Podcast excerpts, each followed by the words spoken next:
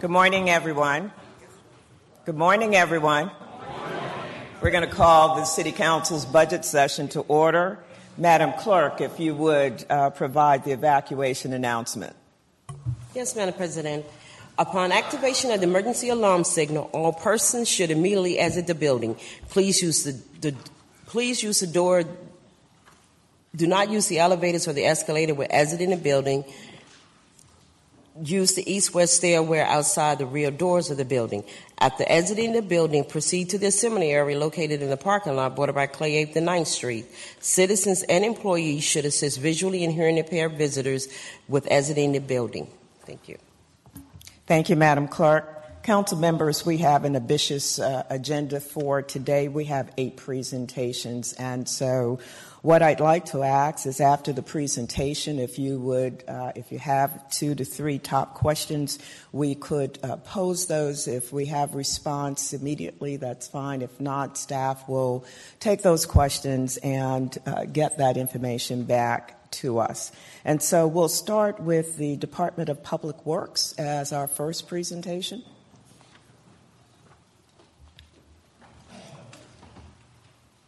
Good morning, Mr. Vincent. Good morning, Council. Bobby Vincent, Director of Public Works. Hopefully, everyone had a good weekend. Yes, we did. And yourself? No, ma'am. I was working for you all. So. Well, this is it, sir, I, and we appreciate that. Thank you very much. Thank you very much. Um, prior to us getting involved with regards to the spreadsheet, um, I did want to do a, a um, brief summary for the Department of Public Works. Um, our mission statement is to provide a clean, safe, and healthy environment. And we're making every effort to accomplish our mission through the following. Um, we're looking at efficient budget management, efficient use of resources, and efficient best management practices. The Department of Public Works is, in fact, an accredited agency accredited by the American Public Works um, Association, um, which is a national organization for public works um, agencies. Um, looking at our three major areas, we have operations, we have facilities and special capital projects, and we have engineering, um, which includes a, a, host of responsibilities um, throughout our city. Um, looking at our department needs and challenges, challenges that this budget is attempting to make strides towards. Um, looking at our human resources, we have reduced the number of vacancies that we have, in fact, had over, over the years. However, we still have a deficit looking at equipment resources. Our fleet is still aging, even though we've been able to make some great strides with regards to purchasing.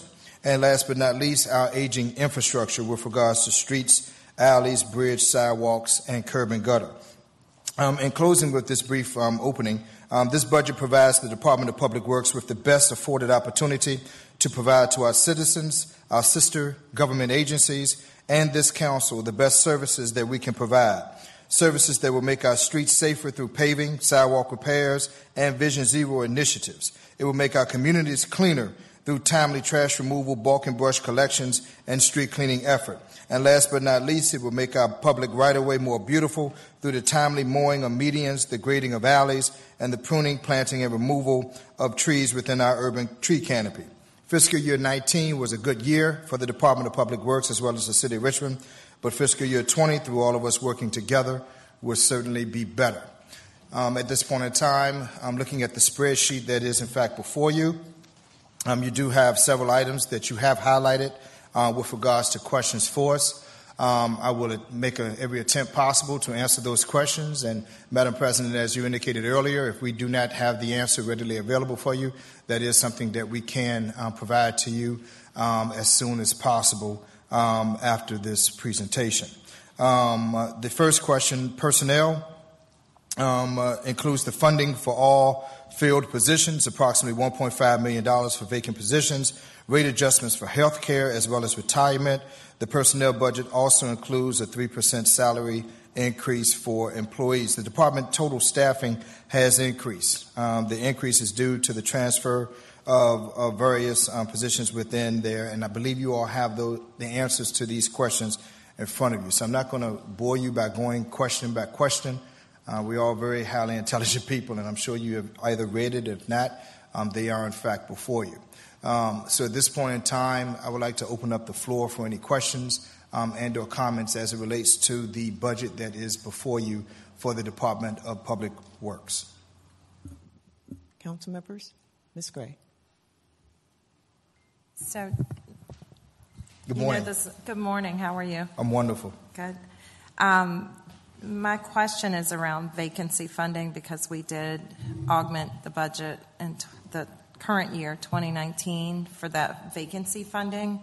And as I tracked, last year you had roughly 80 vacancies, and now you're up to 92. So, and you're asking for more funding to fill vacancies, but it looks like the numbers are going up, not down. So they're going in the wrong direction. So why would we give more money if the vacancies that we funded in the current budget aren't getting filled? Many of the vacancies were in fact filled. Um, however, we do have an extremely high turnover, particularly in the solid waste division, um, where we have been hiring uh, the refuse collector position, which is one of our highest turnover um, positions. So we bring people in, and people unfortunately wind up leaving um, because of the low salaries there within that particular for that particular job function. Um, we've also have increased um, some positions with regards to the three FTEs um, that were added um, with regards to the sustainability um, initiative.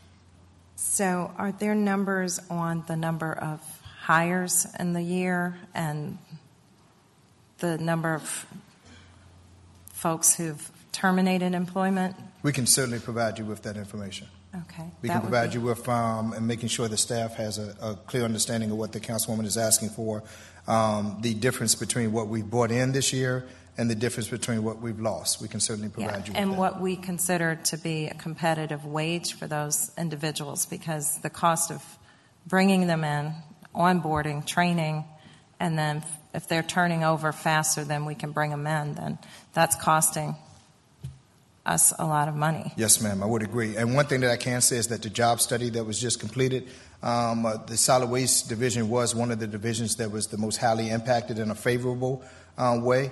Um, so that is giving us the um, some of the leverage that we need in order to sustain um, our employee pool. Okay, thank you. Welcome. Thank you. Mr. Jones, any questions? Yes, ma'am. Thank you, Madam President. Uh, protocol already being established. Um, Mr. Benson, 51% increase or change in refuse. Can, can you tell me about that, please? Um, my apologies, sir. I couldn't hear the question. Uh, 51% increase on your line item for refuse. Yes, sir. Yes, sir. Can you talk about that, 51% please? Increase for.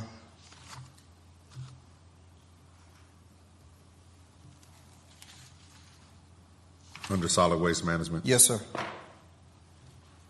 One thing that we're looking at with regards to the solid waste management is the cost of the contract. Um, the cost of the contract did in fact increase, but as you look at the other solid waste management line items, they went down. So it was a matter of some items being charged um, to one line item versus the other. So if you look at the line item underneath that, it went down by 78%. Even though that refuse line item went up by 51%, it's just simply right sizing our line item for our budget. Okay.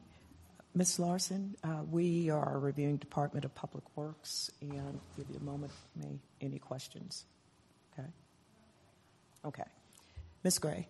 I do have um, a couple of follow up questions. Um, so, I know the last time we had quite an exchange about the 2.2, which you have no actual control over where or whether that comes, but do you know whether or not that 2.2 million is going to be brought forward uh, via budget amendment to be moved sooner, or as it appears here that it's still going to be moved in the upcoming budget July 1?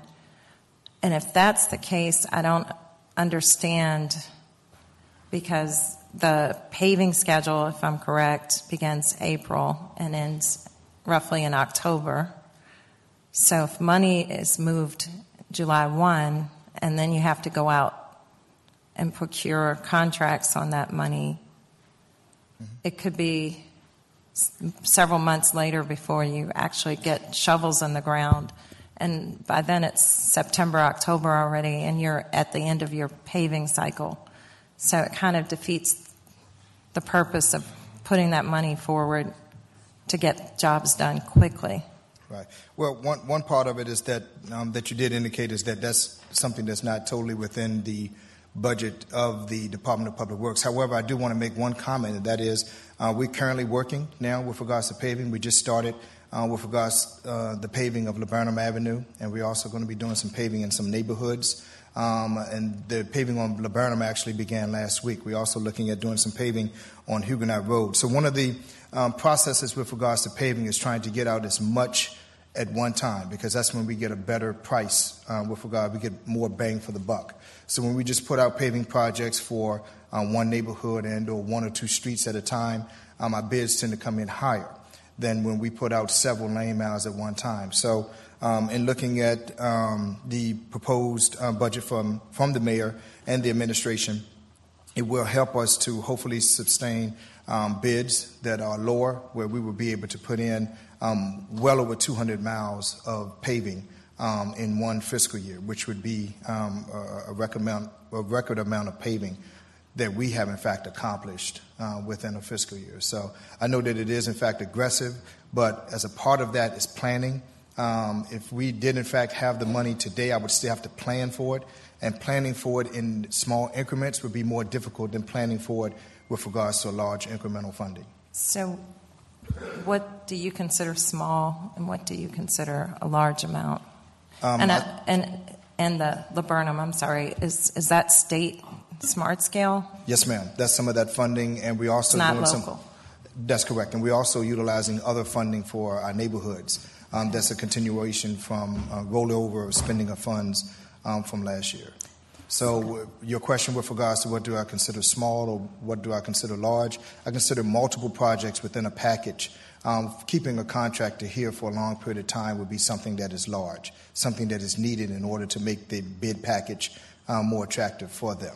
Um, the more that we can keep them here and the less mobility that they have to, to, to do, um, that's when we get our best rates. So, is that is there an equivalent to what that is in dollar amount or lane mile?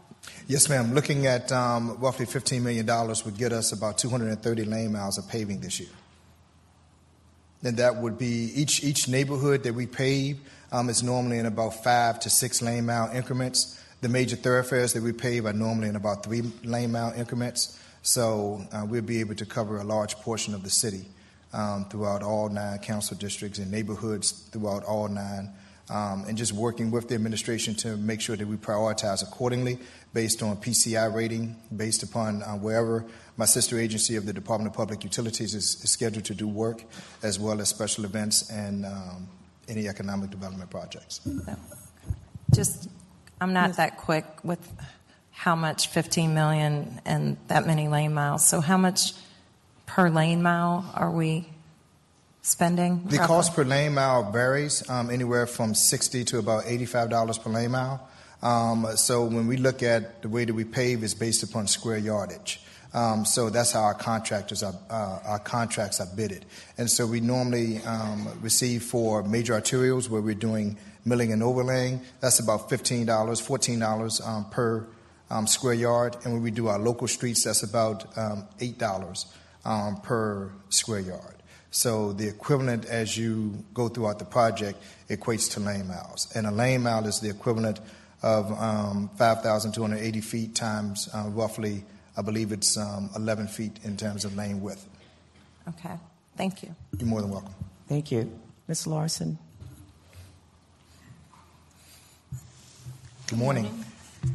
Um, just a follow up to something you just mentioned about um, some current paving projects. Yes, ma'am. Where can we go to find what is slated to be done this spring? Is it on the website? No, but that is something that we can put on the website with regards to those projects. We tend to send those projects out um, via press release um, because some of our projects that we put out there six months or a year in advance, we've run into issues in terms of doing that because we don't want to raise the expectations of the citizens only to have a utility project or something else happen, uh, which it, um, makes us not able to, to be able to pave that neighborhood. So we've been putting them out in press releases. Okay, but right now you have some things in the pipeline that you know you're going to do. You've Yes, ma'am. already bid it, and you mentioned Huguenot Road. Is that part of a state state funding? Yes, ma'am. Um, Huguenot Road as well as Laburnum. Okay. Mm-hmm. And I'd like some more specifics on that. Not you don't have to give it to me now, but if you could send me an email with from where to where. Certainly, will do. Thank you. Thank you. Mr. Benson, if you would provide whatever information you have in terms of what's in the queue, um, as Ms. Larson's asked, but certainly to um, all council members so that they'll know as best without doing the advance noting, notice in such a way that, you know, we raise expectations that something else may actually get in the way of. So Certainly, we certainly can. thank you. With that, Ms. Robinson, good morning. Thank you, Mr. Benson. Thank you. Next presentation.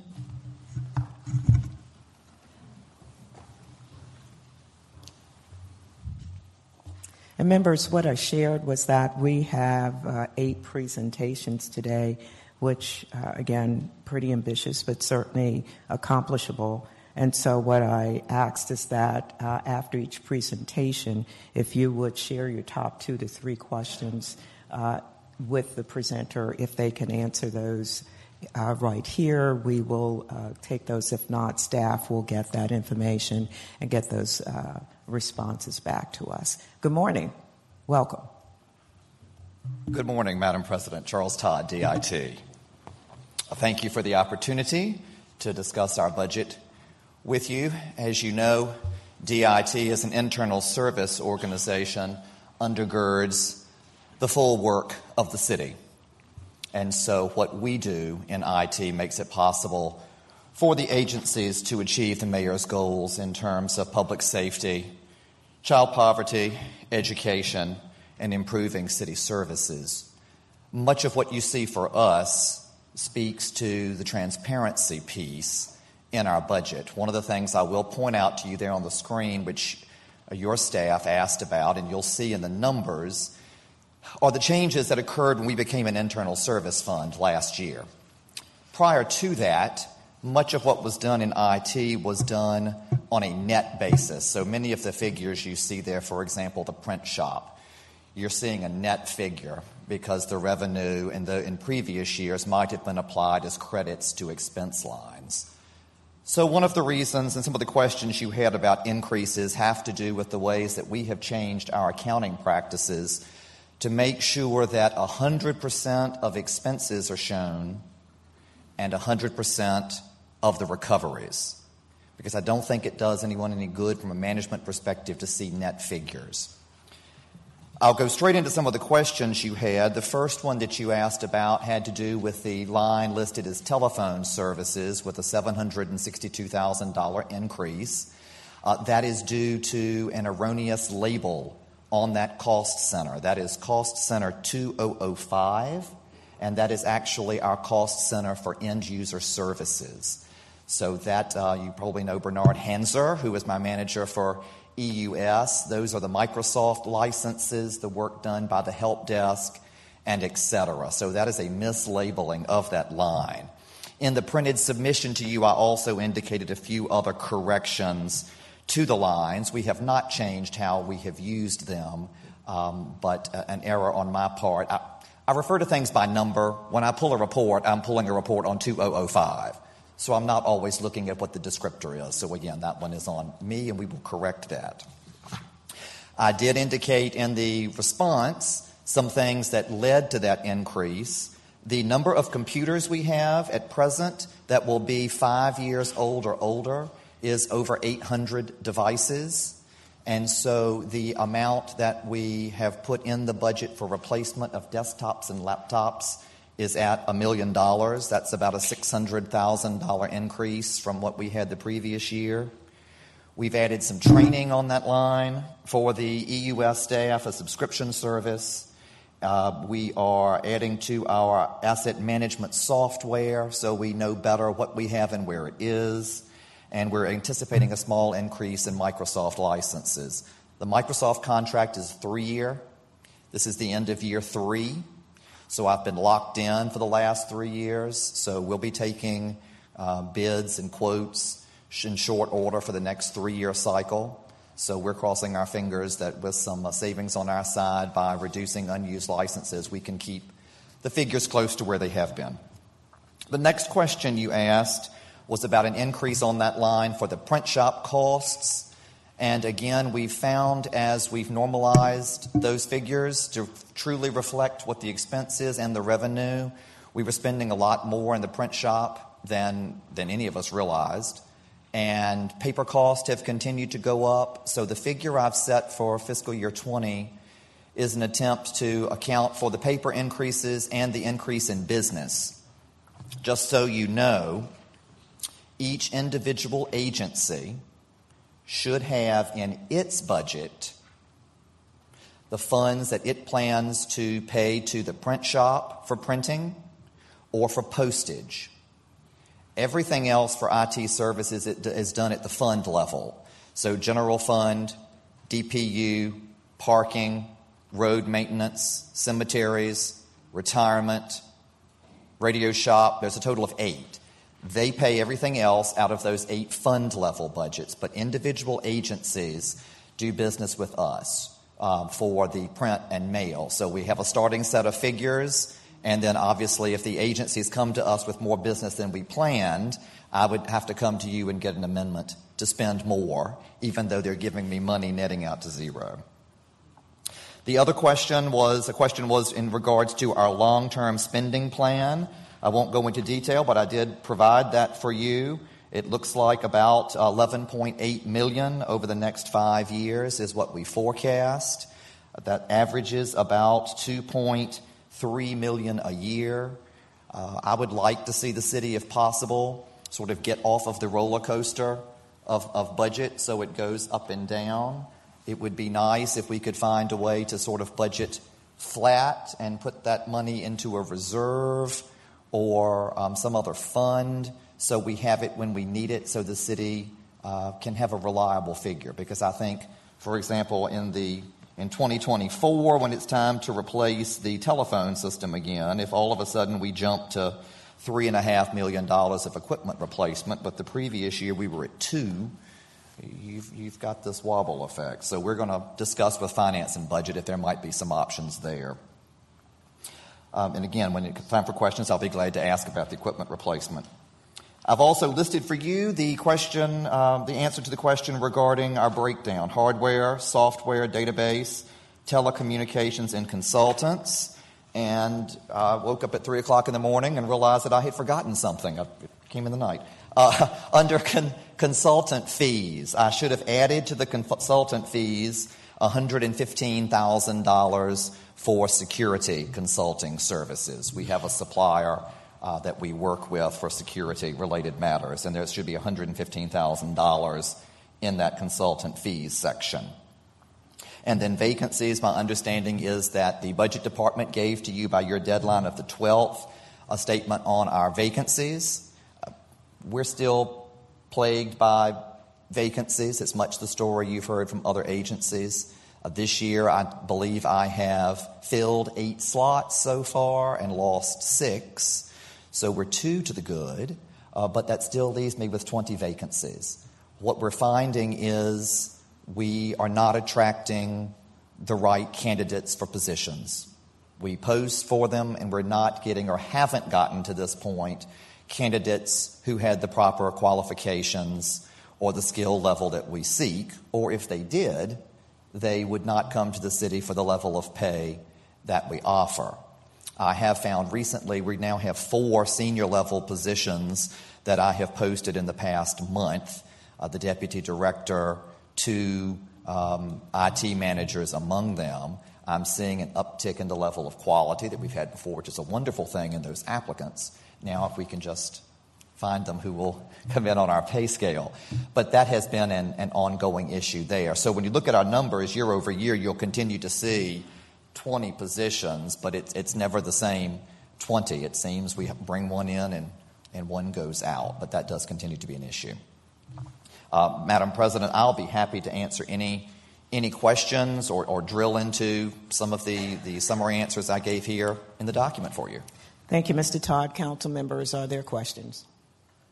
Ms. Gray. So I- I'm a little confused. Do all IT contracts run through your department and through this budget, or do individual departments contract for consulting services and other things in addition to that? There are cases you will find in which individual agencies still have IT related matters in their budget. Um, we were not equipped the first two years of the internal service fund to gather every contract in. So there still are contracts of which we are aware that are in the agencies. They do partner with DIT regarding the contracts and work with us through the approved purchasing process. I can give you an example the EnerGov software for the planning department. The costs for that are still within Mr. Olinger's budget.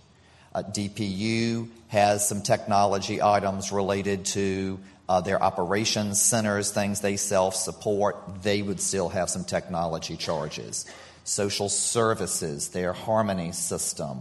So there are some things like that. But overall, I would say certainly 90% of the items have found their way into DIT.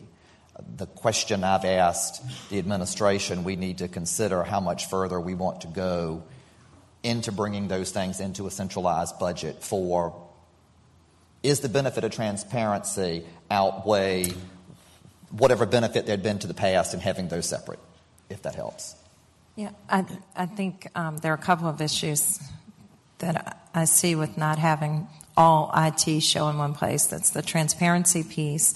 And there could be duplication if there are similar programs running and departments are contracting out themselves for support or help with those programs. And then another department is doing the same thing. Would it make more sense to have one contract that can operate and assist Correct. all departments that might be running those same soft, the same software and Understood. with To- similar issues? To my knowledge, I am not aware of any duplication of software services. And the policy does state that when anyone in the city goes out to make an IT purchase, they are to come through the IT department. We have to give them an approval purchase form for the software that must be attached to the requisition in Rapids. So I know, for example, last year when the auditors did a spot audit, they're looking to see where the agencies have come through DIT. So the policy is there to help. And my understanding is that those results came out very well last year, but I, I do take your point. There are further opportunities. And, and then further, with respect to, for instance, the um, planning department's software, Correct.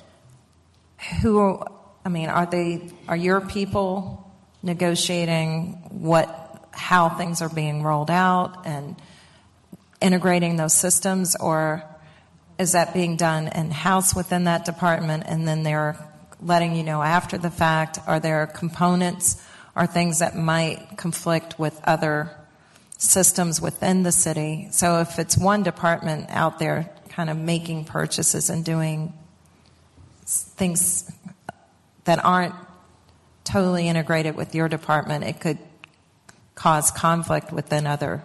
Correct. There is a risk there. Our mitigation for the risk is the city has, under the CAO, she has identified 10 agencies that sit on what we refer to as our IT steering committee. Any organization in the city that has an IT project, just like a purchase, is supposed to be coming through that governance process.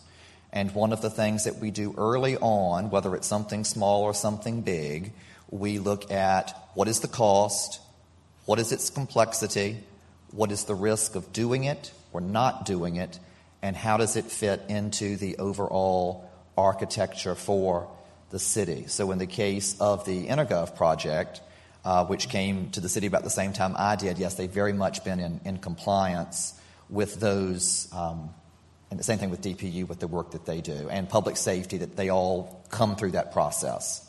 So, again, unless a department goes rogue, uh, they should be coming through, and we have w- much more control now than we did in, in years gone by. So I think it's been a success. There's still growing edges, but it's been good. Thank you, Mr. Todd. Um, Ms. Trammell? Thank you, Madam President. Todd, what, what can, like, um, that are unwanted, like robocall, whatever? Because I know I'm getting a lot of them, Rick's getting a lot of them, and you answer it and it goes on and on and on, then you hang up the call back. Yes, ma'am. We, like other organizations, are, are plagued with the robocalls, and my personal favorite is the call spoofing.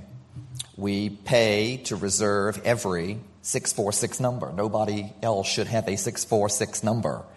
And uh, the miscreants out there now have found a way to um, hijack the, the information coming through your caller ID, and I get a phone call in the middle of the night, and it says 646, and of course that I'm thinking, who is at work at 2 And it is a sales call. It is, it is someone selling me some medical device or, or something. But um, unfortunately, we don't have options there. We work with, with Verizon, our supplier, and like with my personal service, we would hope they would be finding ways to, to weed more of those out but I don't have much opportunity. And again, I know it, it is an issue. We're on call 24 7, and every, every extra phone call that's a waste is a, a, a, potential for us to ignore a phone call down the line. But I understand. Thank you. Thank you, Mr. Todd. Ms. Robertson. Thank you, Madam President. Uh, good morning. Good morning. Thank you for the presentation question I have is in regards to the equipment that you mentioned, and uh, you said something about uh, the age of your equipment and also the timeline for replacement of the equipment. Yes, ma'am. Um, in some departments where we purchase a large inventory of equipment, um, previously it has been a challenge if we purchase all things at one time um, and have to replace all things at one time. Is there a schedule of uh, equipment that you have that you know that needs to be replaced at any given time, and whether or not there is an opportunity for us to look at uh, how we go about replacing those that significant, significant capital investment into the equipment? Um, and leverage it over years so that we're not at a place where we're trying to do everything at one time. Yes, ma'am. Uh, when it comes to the desktop computers, uh, Mr. Hanser has worked very hard to get us to a place where we should be replacing 25% of the desktops and laptops every year. What had happened in the past was if we got money, we replaced things. If you didn't get money, you didn't replace things. And what you described was occurring. So, our goal with this year's budget is to continue our cycle of, of trying to replace 25% of those a year. Uh, Mr. Granat and his staff in infrastructure in this uh, spread over the next five years, we have different things coming in at different times. So we are trying to get on that staggered schedule so we don't buy everything at once and it all wears out at the same time. So we are working towards that. I have to rely uh, capital capital budgets and things like that. I have I have not had the pleasure of uh, doing those yet, but I work closely with finance and budget to let them know what our needs are so they can advise us what is an operations expense, what other opportunities they might be.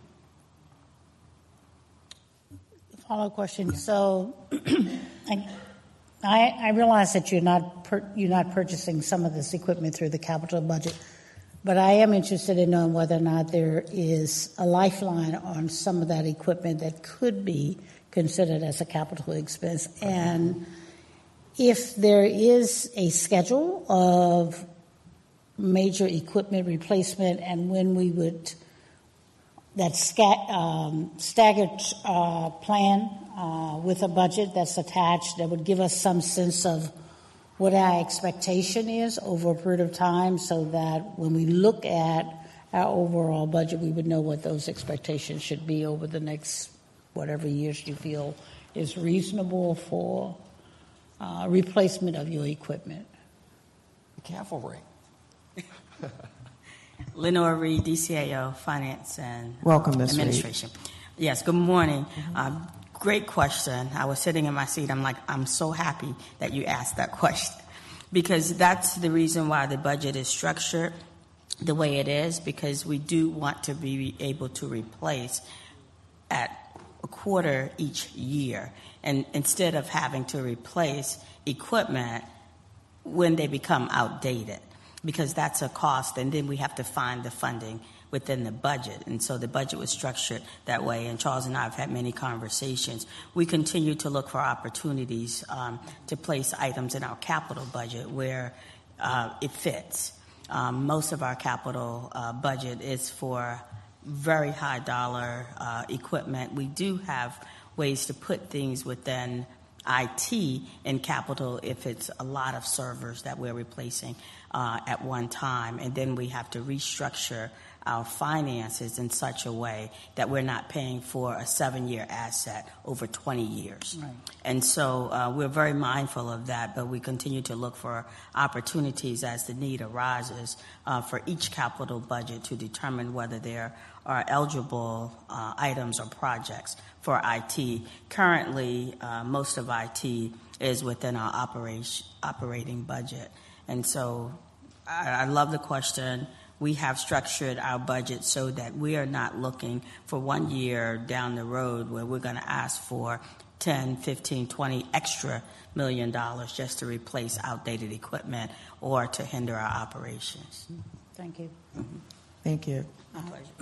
My third question, on Councilwoman on Robertson. my second question, because one question was one part too. Um, Vacancies. How, can you tell us how many vacancies you have? How many of those vacancies are, are in the process of, of looking for placements? Um, and are those vacant positions, is the funding there for the positions? You just don't have persons in, the, in those positions, is what I'm interested in knowing. So, how many, how many funded vacant positions you have? And of that, if it's 20, how many of those are you currently recruiting to fill? I will be happy to uh, have get those uh, specific figures to you later. I can tell you now we are funded and we have 20 vacancies, but the details I'll submit in writing, so you'll have that. All right, thank you so much. Appreciate Thank it. you. Thank you, Madam Chair. Ms. Gray. Just um, looking through this, this talks about the mobile devices are part of the mobile service contract, but I don't see information on here. And maybe it's me, I can't find the mobile services contract information. I'm sorry, ma'am, what, which document are you looking at? I'm looking at contracts, and under telecommunications equipment, it says equipment purchase thirty-five thousand, and then there's a note that mobile devices are part of the mobile service contract, but I Oh. don't, I don't know where that contract is shown and how much it's costing us. Yes, ma'am. I will need to provide that information to you. Mobile services has several pieces in it. I'll break down who we pay, and I can outline um, what's included in that. I didn't want to confuse. When I say equipment purchase, that's where we're actually having to go out and buy something. If we need to replace a desktop phone or a, a um, conference call device, but all Right. of our mobile devices, we never quote well, we do pay for them, but not on a per device basis. It's part of the overall contract. I will send you those figures. Okay, and is the whole entire city under the same contract? Yes, ma'am. Okay, thank you. Thank you, Mr. Todd, for your presentation. Thank you, ma'am. Uh, the next presentation, I think we can forego the break. We'll go directly to the capital improvement program.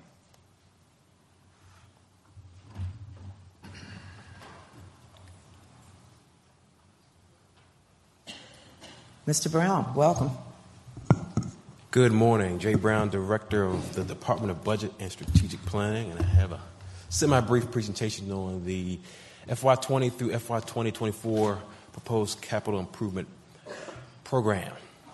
Uh, if I could reiterate what was stated uh, about a week ago, that the operating budget, in addition to the capital budget, focuses on bold and historic investments. And I would like to quote again the mayor, where he said that this budget, we have the opportunity to invest in our children, our families, and our neighborhoods to build the Richmond that our residents deserve. So you will see bold investments to meet the city's long neglected needs in both public education and in neighborhoods to build a more inclusive, competitive, and a more equitable city.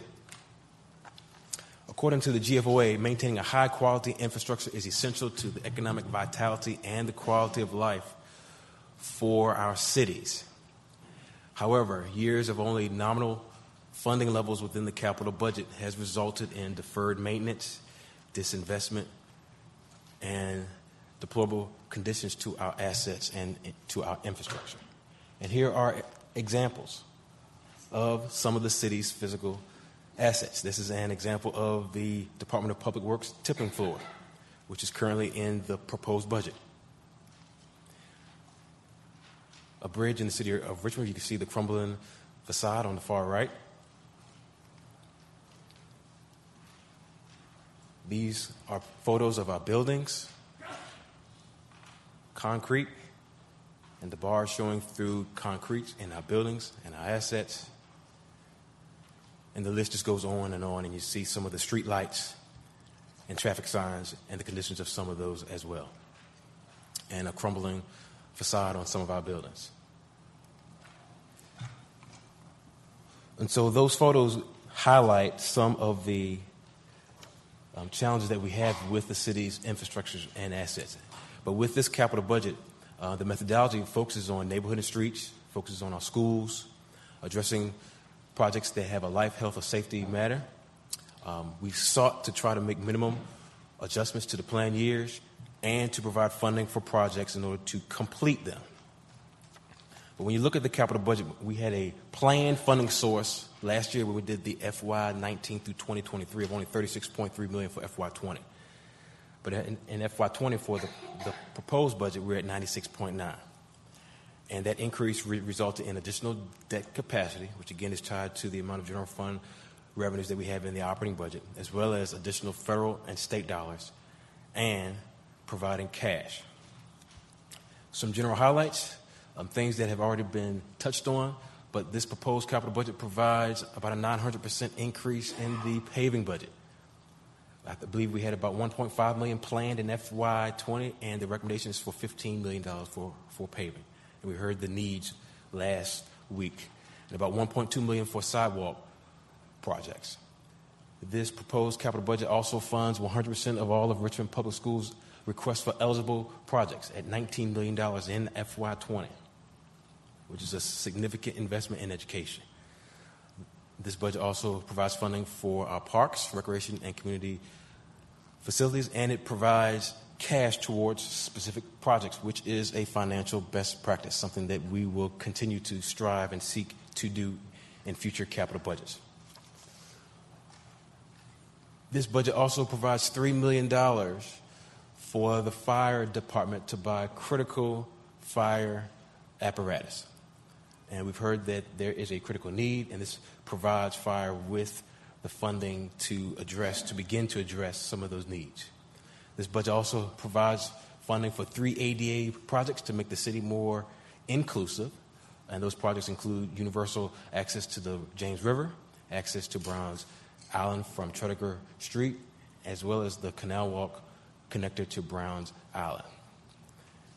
And in FY 2024, if you recall, as a part of the mayor's school uh, multi year funding plan, there's $200 million for Richmond Public Schools as part of the school modernization in FY 2024, which is the fifth year of the proposed capital budget. In addition to that, I'm very proud and pleased to reiterate what the mayor has mentioned that uh, we also provided um, one of the first of its kind, a 20 year capital improvement plan. Um, this 20 year plan will focus on investing in the city's physical infrastructure in addition to education. And again, I showed you some of the slides of some of the city's assets, um, and we're going to focus on providing investments to increase economic empowerment, to help provide for vibrant, inclusive, and mobile neighborhoods, and begin to addressing many of the public safety, health, and wellness needs of our city facilities and assets. Um, this is a first in the city's history. Um, it takes the needs of the cities, it organizes them, and it shows a funding plan uh, for the future for how we can, we can begin to address those needs, again, in all areas, from transportation to um, culture and rec, to public safety, to our neighborhoods, to our streets and our roadways. So when you're looking at the FY20 year of the capital budget in terms of the funding sources, the majority of our funding sources come from general obligation bonds, which is on which is the purple slice, big slice of this circle. And the majority, the second majority comes from federal and state, about $32 million. We see about 9.9 million of that is cash, a majority of which is in the general fund operating budget, and only about one and a half from prior year appropriations and 5.3 for short-term debt. In terms of the um, appropriations for um, FY20, you'll see that a majority of that for the first year of the capital budget is in transportation, followed by education. Now, those will be the largest um, expenditures that is being proposed in the first year of the capital improvement plan. In terms of the five year, you will see that education will now be the largest part of the five year of the CIP, and that's primarily because of the, of the 200 million that's in FY 2024 for Richmond Public Schools, followed by transportation. And again, this reiterates the investments in education and in our neighborhoods and streets. In terms of non-general funds, which is our Department of Public Utilities, majority of their funding sources come from revenue bonds, followed by a significant portion is paid for by cash. And this is something that the Department of Public Utilities does every single year, where they are able to provide more cash funding to their capital budgets, more so than the general fund. And you will see the appropriations for FY20 again for the Department of Public Utilities, where a significant portion of the utilities capital improvement budget um, is earmarked for the wastewater utility, followed by almost neck and neck between water and gas, followed by stormwater. Now, in terms of looking at the operating portion of the capital budget, I'm focused on the category of transportation. You see about 55.7 million in FY20 and over 166.3 million um, in that five-year period. Again, paving constitutes about 15 million of that part of the pie followed by other projects which are primarily funded by federal and state sources. The next slice is education, and that includes the 19 million for Richmond Public Schools, again in FY20. They have 220, 228 and a half million over five years, which is school maintenance, followed by the 200 million in FY 2024. Economic development, um, no less important, but about 1.7 million in FY20 and, and approximately 5 million over five years for the economic and community development category. And you see the projects on the far right to include the 25th Street development and several other projects. Terms of city facilities, and again, you saw some of the photos of some of the city's buildings. Uh, we have approximately 5.4 million in FY20 and 12.6 million over five years. Again, to begin to address um, the city's buildings. There are numerous city buildings throughout the city, and there is a critical need. And you will see even more investments in city buildings in the 20 year plan, proposed within the 20 year plan. In terms of culture and rec, that's about 5.4 million FY20 and 22.2 million over the five years. Um, as an example, there's funding to complete the Ann Hardy Family Life Center, and I talked about that as part of the methodology, funding to complete projects. And then there's also funding for uh, major park renovations, um, for Southside Regional Park and Community Center and library projects as well. Public safety is approximately $4.3 million in FY 20 and 21.3 million over the five years to include things that we've always had in our capital budgets to include our courts buildings which there is a need in our fire station buildings And in summary, um, we talked about that there's 166.3 million over the five years in transportation projects, which includes over five years nearly 35 million dollars in paving. Again, to focus on improving our transportation infrastructure. We have 222 point, $228.5 million in school maintenance and modernization over five years within this proposed capital budget. We focus on economic development opportunities, again, improving our infrastructure, what we um, drive over and what we walk over, and focusing on critical upgrades to our city buildings to renovate them and to expand them for the benefit of our citizens. And I'm here to answer any questions that you do have. We do have the DCOs and directors here for specific questions that you may have on capital projects. Thank you, Mr. Brown. Questions? Ms. Gray. So I think I asked for this, but um, the year to date for the school capital spending and the cost of the three school buildings that are currently un- beginning the construction process.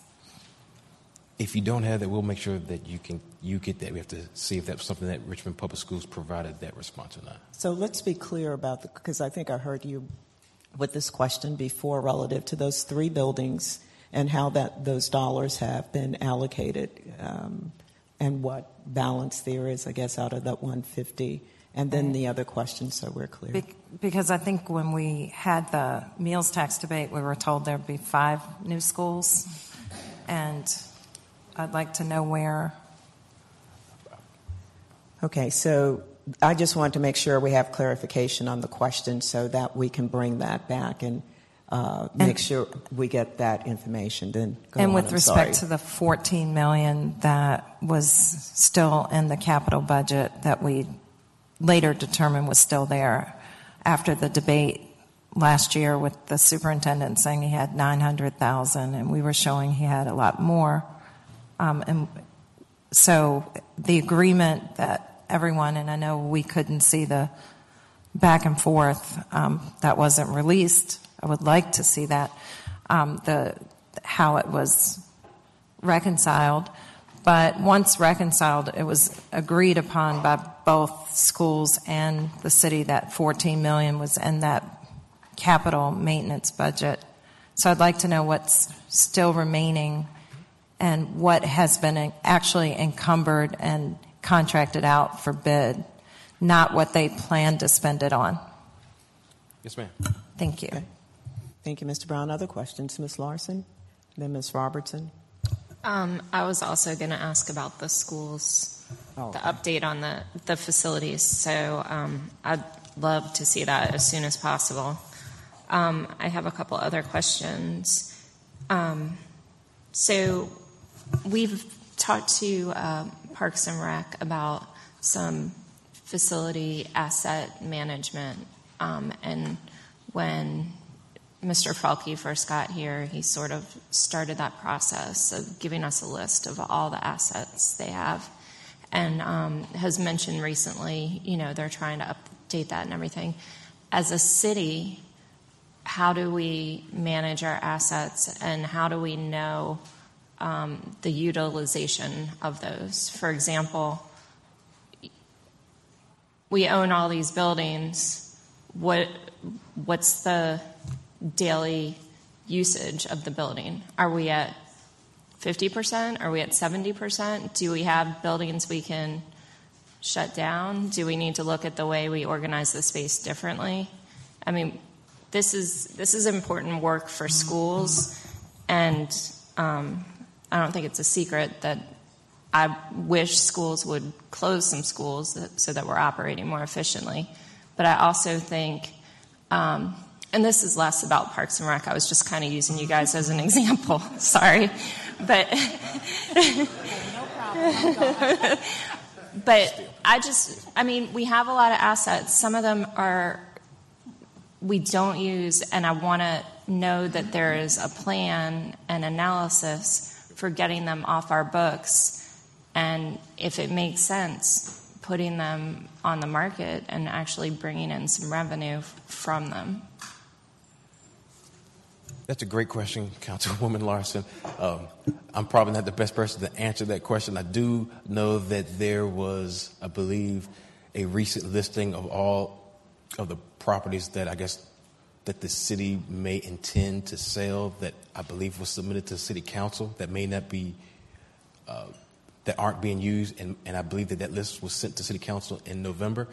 But in terms of your question about utilization, I know I feel very confident that I believe Parks and Recs, I think they track um, patrons that use their facilities, but I can't speak to any of the other buildings. But we can certainly find out for you.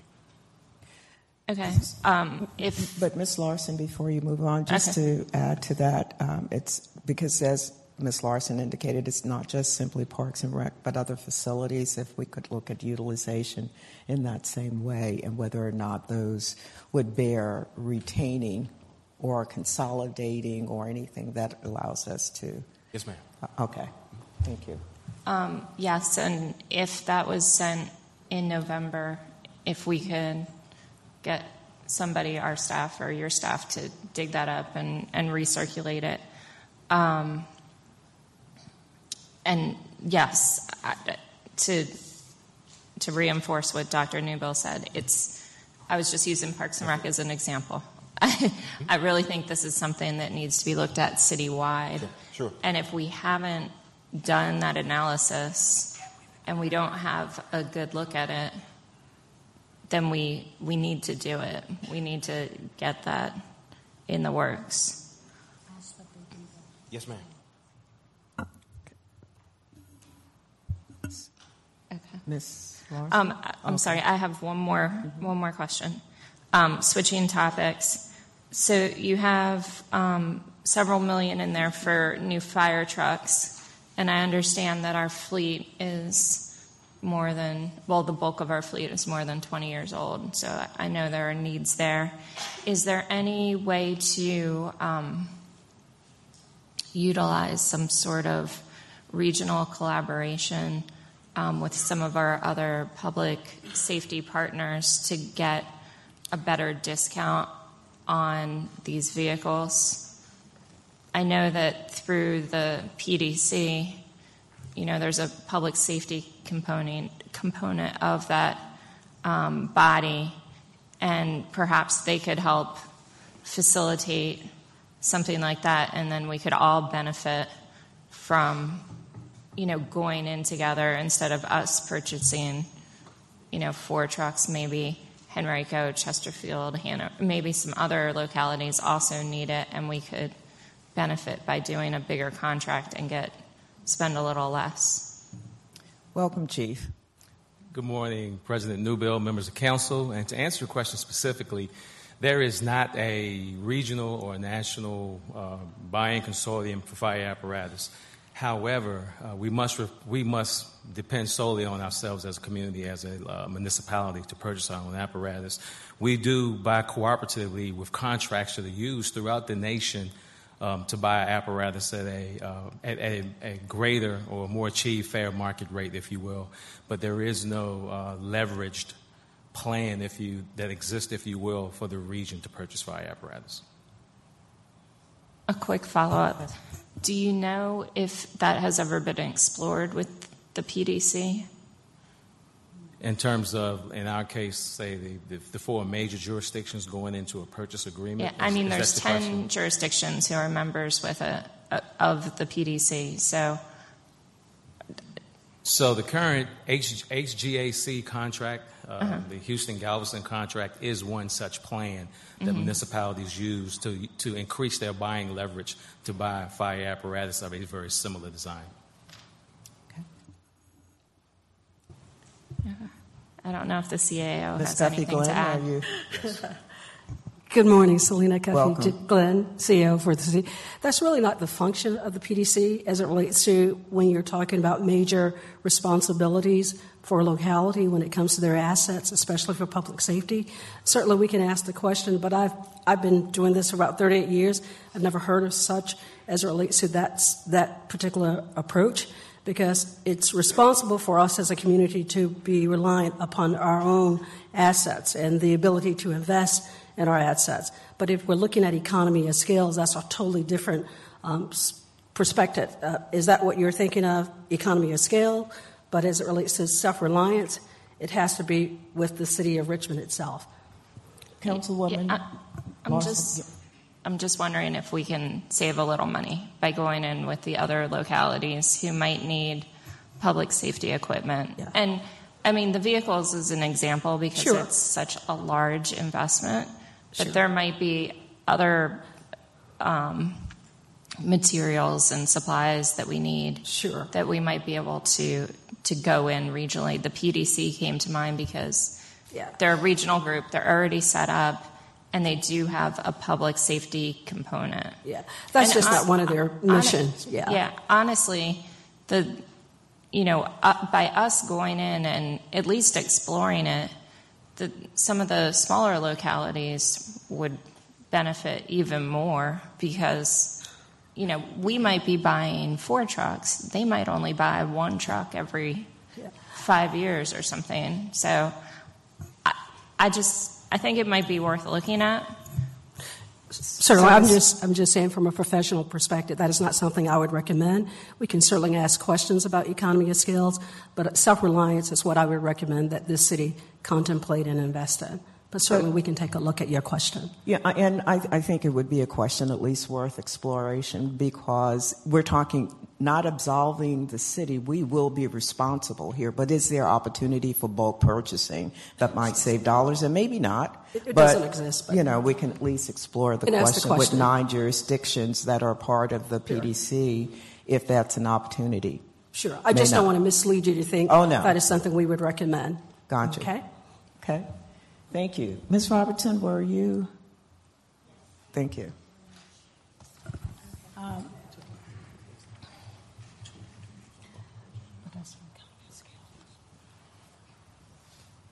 My question is, is, um, is in regards to the increase in the number of CIP projects that are new projects for this year.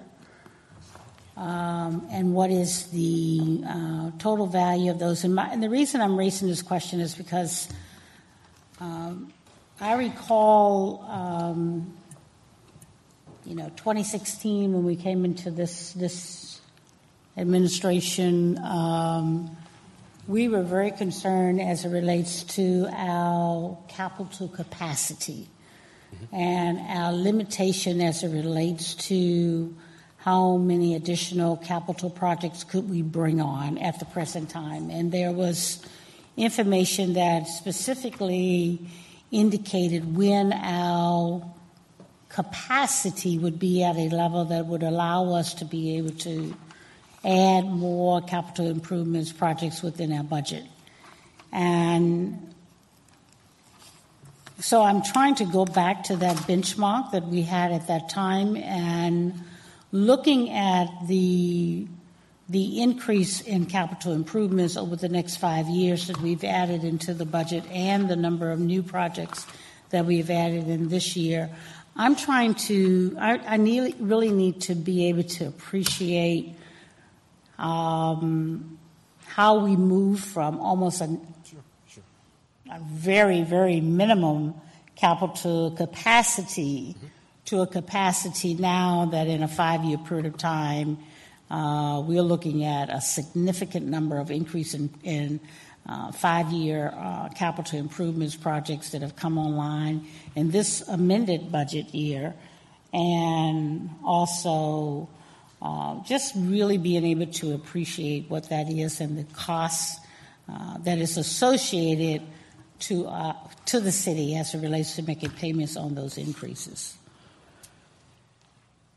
Yes, ma'am. If, if I think I understand your questions, um, yes, you are correct. Um, the prior capital budgets um, did not have as much capacity, so we had capital budgets, um, total budgets that uh, were nominal, and that was one of my first slides. Um, however, it was projected that in the later years we would begin to have additional capacity, and we're starting to see a little bit of that. Um, that is really what is driving the 20 year CIP plan. Um, and so that's why we wanted to show that we have some critical needs. And as capacity be, begins to become available, particularly in the out years of the CIP, we can begin to start thinking about, talking about, and having a plan for how we can address um, the city's infrastructure and assets. Um, however, relative to this current year, well, the current proposed CIP, uh, many of the new projects have to deal with additional federal and state dollars. Has to do with what? Has, has to deal with additional federal and state dollars for transportation projects. And so you, you will see that one of the reasons why we went from a planned of 36 million to 96 million, um, a majority of that has to deal with additional dollars coming from the federal and from the state government. Um, one of the Did we not information. expect, when we were looking at the budget, did we not expect those state and federal funds at that time? And that I- they would hit I do not time of the believe so. I do not believe so. Okay. And so that is one of the reasons why we're seeing an increase in the FY20 um, CIP versus what we had planned last year, in addition to the little bit of cash that we have in the capital budget as well. But you are correct. Um, that is why I prefaced this presentation saying that because of some of the years where we had only nominal funding levels, um, there was not addition, there was not enough funding to be able to spread around for all of the capital projects and all of the needs. Um, now, as capacity becomes available, we have additional resources from the additional revenues that we have in the operating budget, and additional revenues coming from the federal and from the state government um, allows us to do more. And the additional capacity begins to open up in the out, out years. Again, that was the thrust for the 20-year C, CIP plans, that we can begin to start addressing um, really a comprehensive addressing of the city's assets and infrastructure. Ms. Robertson, does That answers your question. that conclude your question? Um,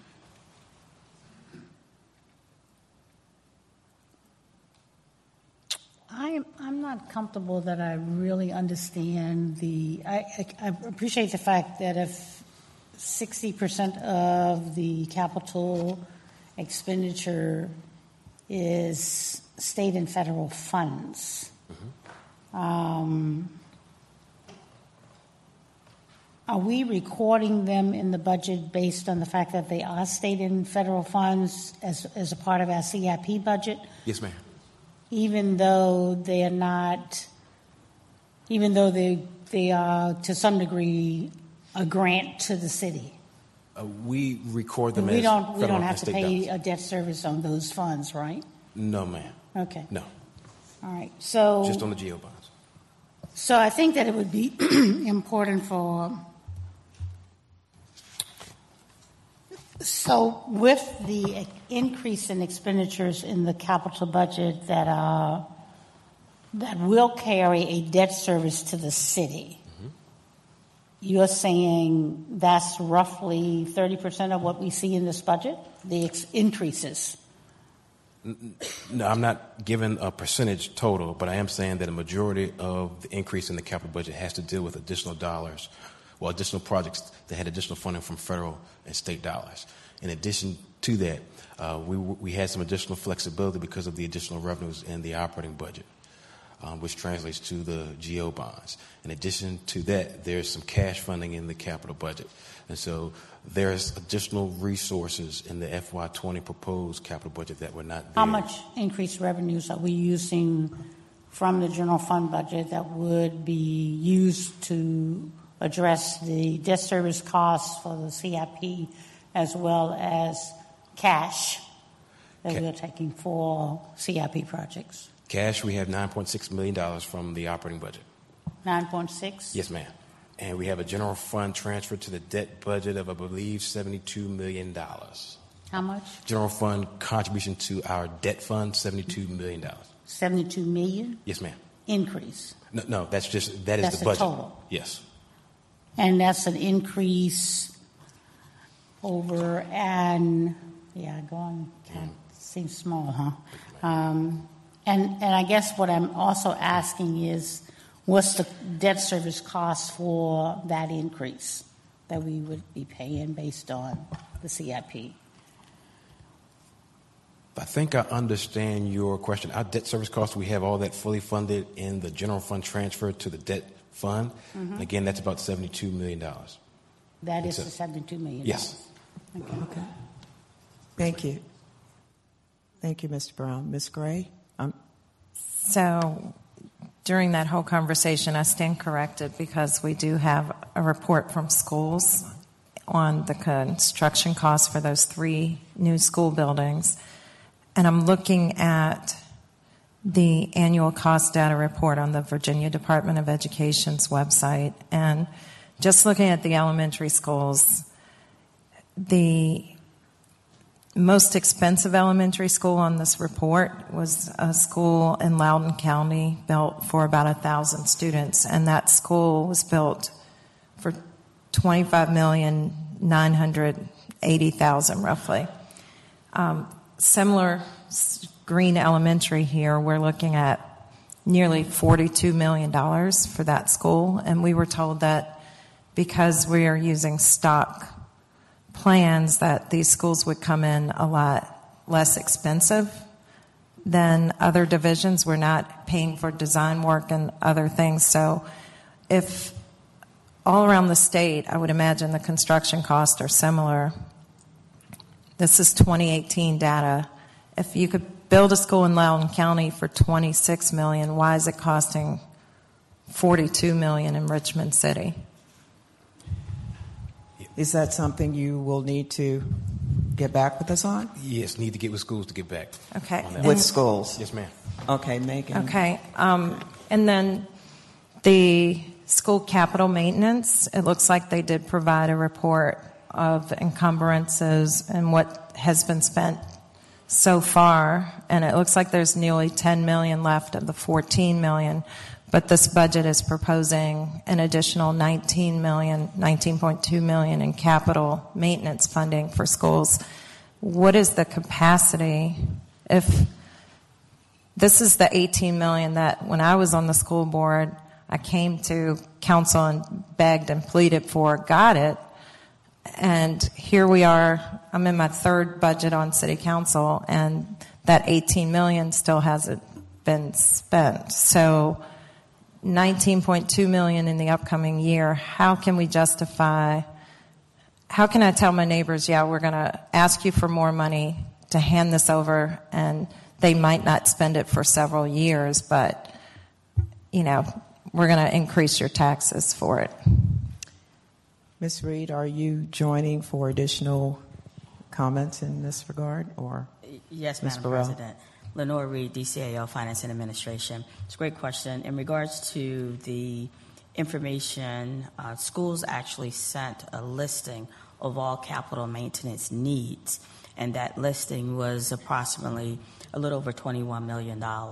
When we, once we scrubbed that listing of all eligible capital projects uh, for their proposed spending, it was about $19 million. It's my understanding that what schools had in their capital maintenance account was accounted for, and they had projects slated to spend those dollars as well. And so the 19 million additional that you see in capital maintenance is based on a projected project listing and capital maintenance needs for Richmond Public Schools facilities. I mean, I Thank you, think Ms. thank you, Ms. Reid. Thank you. But I think when we made our case, it was 35 million in immediate life, health, safety. We made a good case. Obviously, we got 18 million, um, but that money's still sitting there. While I was sitting here, literally this morning, my daughter's teacher sent me a text. I do not have heat in my class. I've been sick the whole week. Today I feel like pins and needles in my back. I can't work in these conditions. So we know the needs are there, but I don't see where the work is getting done. I don't know what the plan is. And if we're contemplating maintenance on all of these buildings that we have with declining enrollment, then is that really fair to ask for more money from our citizens? Thank you. Ms. Burrell, were you commenting relative to Ms.? Betty Burrell, Yes. Director of Procurement Services. Excuse my voice. Uh-huh. Um, I did want to make one clarification with respect to the 2020 schools, the three schools that were recently um, contracted for construction managers at risk. Those um, proposals were received in November, it was a competitive process. The cost of the schools um, in Northern Virginia compared to Richmond, Virginia, we, we can't say that those were, um, we can't compare those costs. But what we can say that in this Richmond market, we selected the vendors who would give the best value to the city of Richmond. Um, so I did want to clarify that, in fact, as you probably know, the city's procurement department and the city's DPW department are managing the 2020 schools. Okay. Ms. May I- may I is it- clarify? Yeah, pertinent Um, to your last, is that the, the last one you were? Yeah, well, on schools, yes. I'm looking at a, um, the annual cost data. I pulled the most expensive school out. Um, Chesterfield recently built New Beulah Elementary for 18.9 million, um, and that capacity is 940 students, and we're talking a thousand student for 41 for more than double that. Um, when I look at Roanoke City, again, 18.8 million for a similar size school. So it's not just Northern Virginia. Um, the, this report is the entire state, and I was trying, to, in all fairness, to pull out the most expensive elementary school in the entire list, and that is the Loudoun County, because I'm certain they have money in Loudoun to put more bells and whistles and um, programming within those construction projects. But um, we are running double what these other schools are in expense. So I am a little concerned. Loudoun being at the peak of the the um, expense at 26 million, and we're talking 40, nearly 42 million on that similar size school. So that was my. I mean, that's the point I'm making. I'm concerned about the cost and why they're running so high. Okay. Um, with respect to the fire trucks, um, I'm wondering. I know that it takes a while to procure them. It might take up to a year and a half to get an engine once ordered. Have we considered ordering used vehicles as a stopgap to have in our contingency plan if we are um, operating at such a deficit? Any additional comment or clarification relative to that particular item?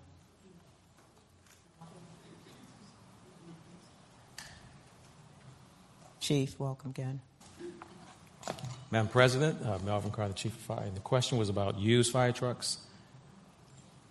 As backups, if we're running at serious deficits now and it may take up to a year and a half to get an engine in once Uh, ordered. As a chief of fire, I rec- absolutely recommend no to buying used apparatus because you, you just don't know the, ap- the absolute true condition of the apparatus.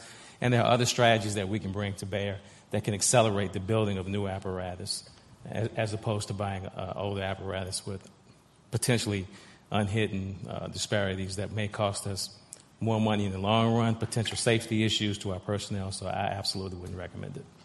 So those vehicles, other, I know other departments utilize purchasing used vehicles, used engines that don't have as many miles and they come with certain warranties and expectations. Is that just not? I, I still would would not recommend it for this city and for our men and women. This, the, the safety concerns is just too great in a high volume city like ours.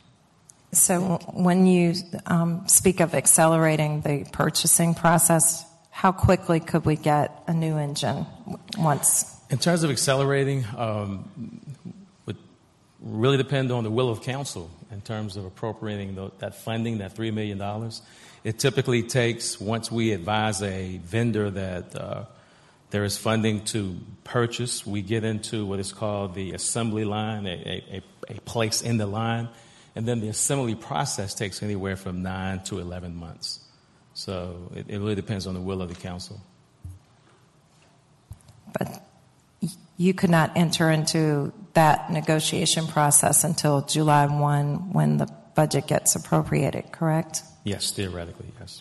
And then it'd be 9 to 11 months after July 1. Absolutely. Okay. Thank you. Thank you. Thank you, Chief. Mr. Jones and then Ms. Trammell. I'm sorry, Mr. Jo- excuse me, clarification. Mr. Jones, Ms. Larson, and then Ms. Trammell.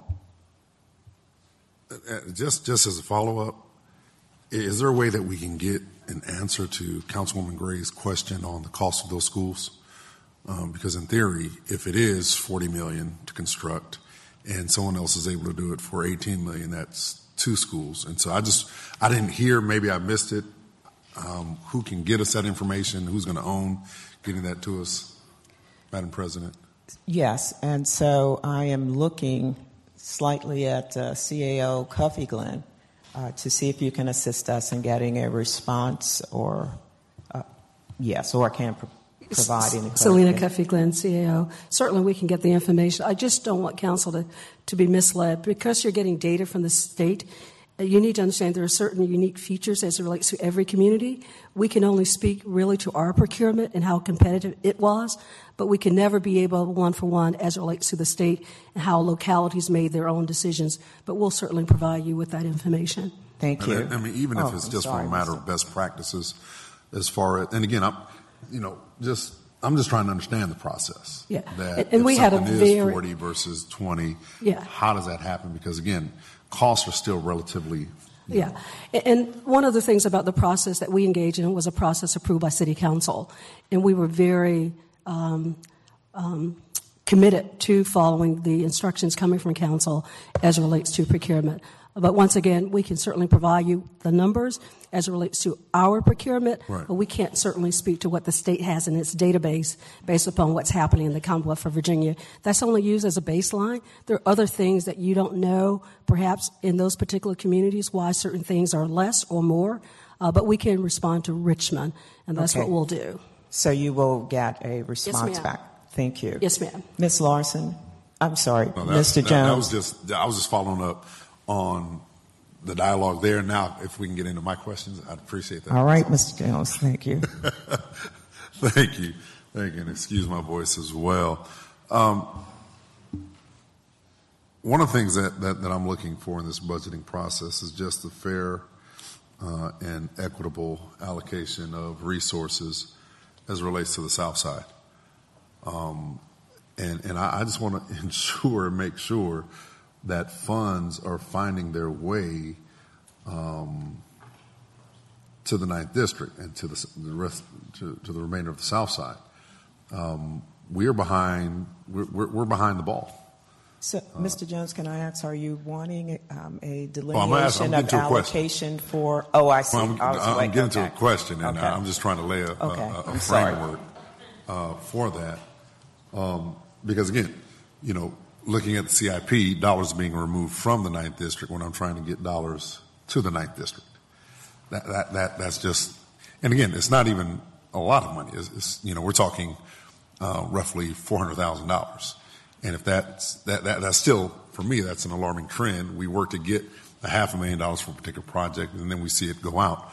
Um, and then the, the number of years out for the completion of a particular project in which we, based upon our own numbers, have spent close to $6 million uh, in the acquisition and building of a particular project. And by the time we spend close to $7 million on the Southside Community Center, all we're going to have is a gym. And I don't know if that is um, the best allocation of funds. We'll have a gym that, that whose facade is, is in dire need of uh, uh, facelift, if you will. Um, because again, I, I just believe, and it's not even I believe, the, the, the citizens of the Ninth District deserve different. We deserve different. In that, and, and again, you can come down, Mr. Frelke can come down, whoever wishes to come down and get in on this, you can, feel free. Uh, but I have a concern that we purchase an asset and we put six million, close to seven million dollars into it, and the only thing we're going to have at the end of this, at the end of 2019, the end of 2020, is a building that is in need of a facelift and repair. So, M- Mr. Jones, can I um, bundle this? Your first question was around equity, and so that bespoke to me some delineation of projects in your district, and then the second is very specific to the Southside Community Center. Is that accurate? I'm just trying to get my arms Yes, around there- so that be- staff a- can be a third one in that as respond well. to Yes, ma'am. Say again? There will be a third one in there as we deal with. the Okay, but of- are those two pieces accurate, wanting some sense, or no? No. Just, Okay. just yeah. Let, let, let, let me let, let me finish, and, and then we can see if we can't make sausage out of everything that I'm uh, laying out here. Again, the piece is still the the the, the fair and equitable allocation of, of resources, and that that's again that that's just just a basic thing. Then, as we look at how we complete projects in the ninth district, that still deals with equitability, and and then just basic feasibility of a project that takes place in in our district. Again, we we will have spent seven million, and the project um, won't be completed. We'll have one building. We'll have one building, and so how do we go about making sure that as we start projects, the funds are there to finish that project, and that's something that you know we, we we've talked about before. And then the third piece, and I'll, I'll stop after this. As we look at improvements to um, you know, to basic infrastructure needs in the ninth district. You know, as everyone talks about sidewalks, as everyone else talks about uh, bike lanes and things of that nature, I still can't walk down Hull Street from Chippenham Parkway on into the city. Um, and, and how do we do that? We have a, a school that's going in right at uh, Chippenham and Elkhardt right there. Um, and, and what's the process? I'm seeing dollars removed from Hey Road, the Hey Road project uh, and moved out to uh, later years.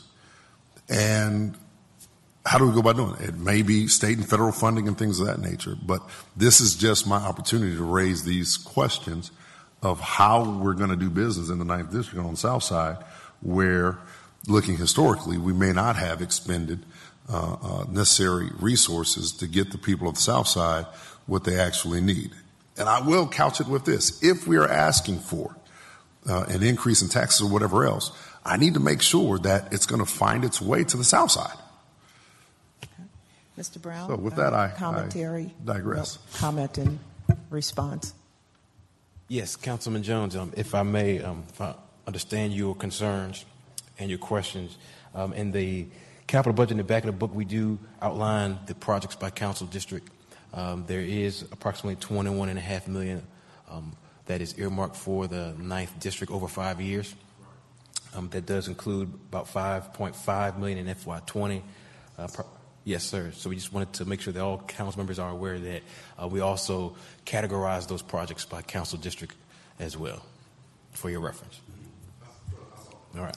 Yes, sir. Okay, and so Ms. Cuffee, Glenn, Mr. Frelke, are we further comment? Thank you, relative to- Madam President. I just want to, I, I think I understand one of the questions that we've gotten from all members of City Council, and it deals with the fact when we bring facilities online or buildings online, is there a plan not only to address the capital needs, but also the programmatic needs for these particular communities so that council understands when it's making a decision to acquire uh, buildings, facilities, et cetera, that there's truly a plan that speaks to the capital, the operational, the the programmatic pieces so that you don't have things just staying in abeyance or passively being uh, part of our inventory and not being utilized. So I think I understand that piece of the question, but I know uh, Mr. Brown was able to talk a little bit about the spending plan as relates to what needs to happen.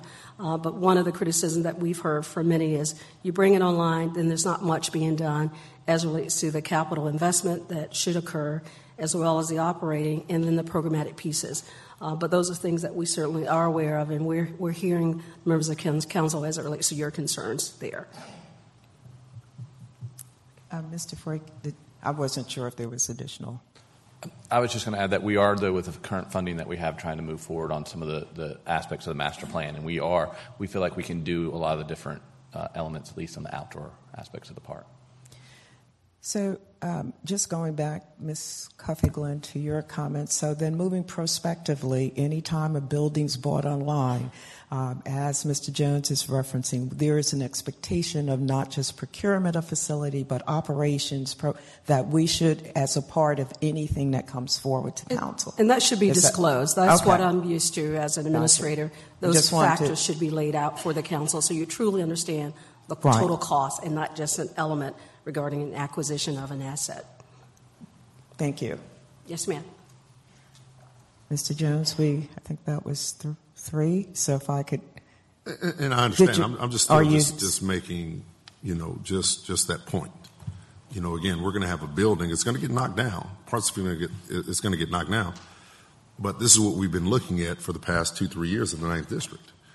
Um, and I just think we deserve different as as as as as buildings and different assets come online. There has to be a plan um, and a funding plan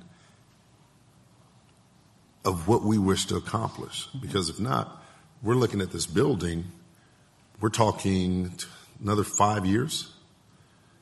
And so five, seven, eight, nine years that that this building will have looked this way in the ninth district.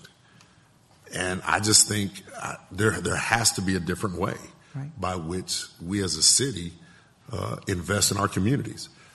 Personally, it, it's almost if you're not going to do it right, then don't do it at all um, or do differently. And there's other assets within our portfolio that those dollars could have been focused on uh, to allow the administration to do. And again, this predates current administration. It, it just does. And so, you know, I'll share that uh, piece as well. But again, as as we do as we do these things, we're talking nine years that we've had um, buildings that have windows boarded up, uh, Madam President, we actually we, we took a tour of this we facility. Took a tour. Yes. Um, and all I'm saying is is that what message are we sending to parts of our city that individuals already feel disenfranchised um, and the investment isn't there, and we just have to find a way uh, to do uh, and administrate our budget and our business differently to truly show that we're investing in our communities. Thank so, you. And I, th- I I think the administration clearly heard that, and I think we certainly would concur that we would need that kind of plan when something's bought. And the Southside Community Center is a, a prime example of why uh, such a plan of, you know, not just procurement, not just uh, facility improvement, but operation program and all of those things. So thank you. Right, and that. so as, as so, you begin to talk about equity, you know, of, of, of something being equitable, not equal that there is a move or a mindset by which we say, okay, how do we right this ship earlier than later? Um, and, and, I understand the, the, the, dollars that are going to go into Hull Street Road. I understand that. Um, but again, if if more dollars are needed in different areas, because again, the 21 that, that's just for Hull Street. That, that that's just to get us. You know, I don't want anyone to think that that 21 million dollars is you know, a nicety. I mean, we're just talking about being able to walk our street, to be able to drive it. And there's still other parts where school buses have a difficult time getting down, um, and areas that, that get washed out. And so I, I still just want to make the case for an equitable allocation. And so if funds need to be moved up into a particular year, um, that as an administration, we're fine. As a council, we're fine because there are areas that are simply behind other districts in our city. Thank you, Mr. Jones. Ms. Larson. Thank you. Um, I have a follow up regarding school construction. Um, so, if the city procured this, and I guess is the city managing the construction? then do our follow up questions go to the city or the schools?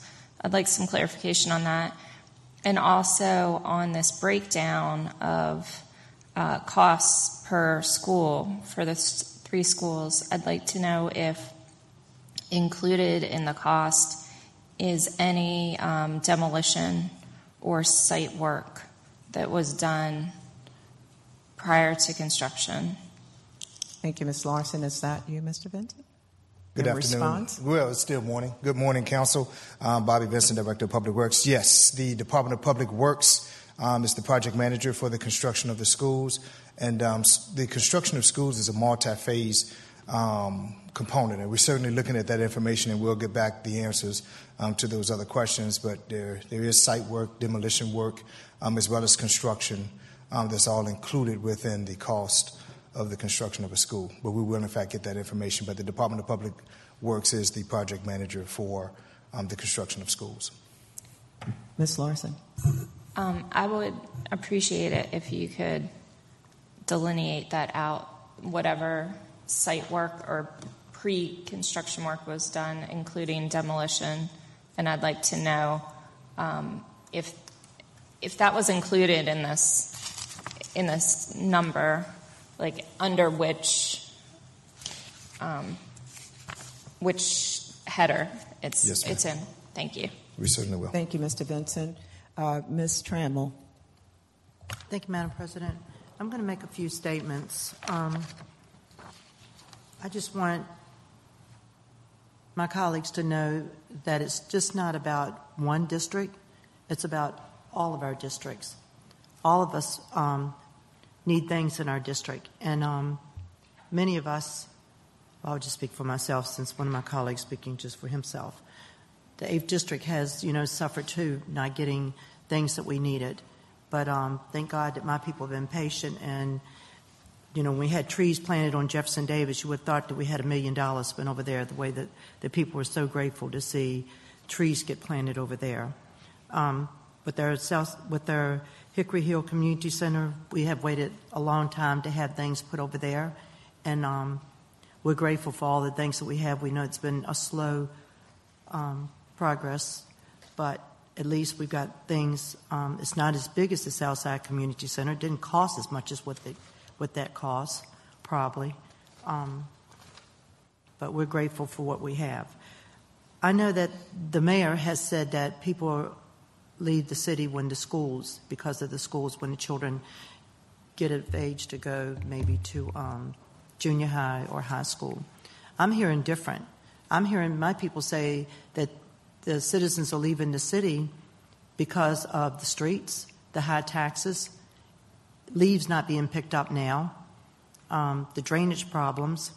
And I know that in the past year I've spoken to Bobby Vincent about that I want to make sure that Public Works gets the money that they need because our streets are horrible.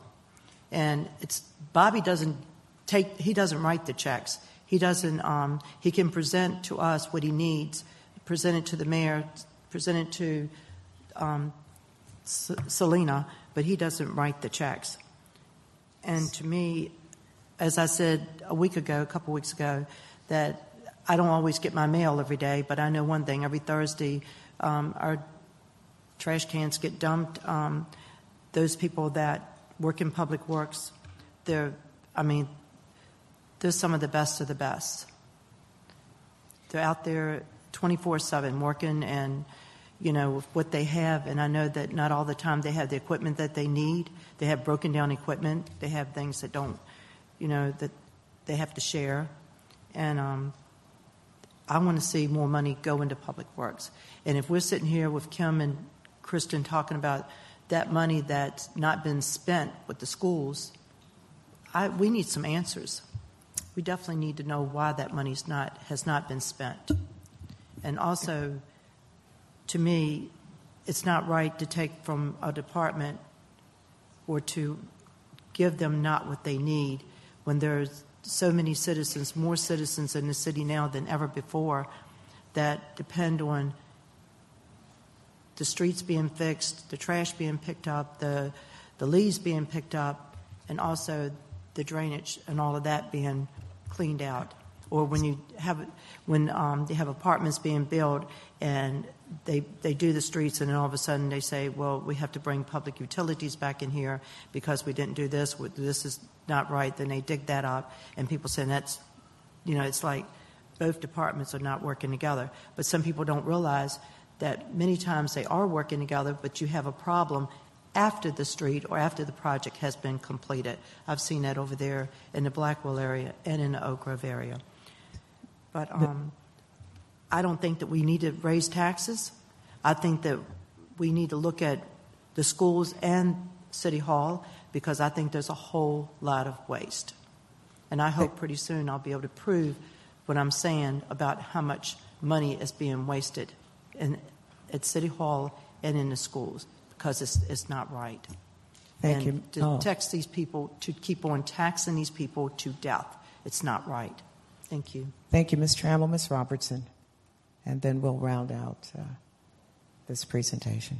Thank you, uh, Madam Chair. Uh, I just want to follow up on the questions relation, as it relates to schools.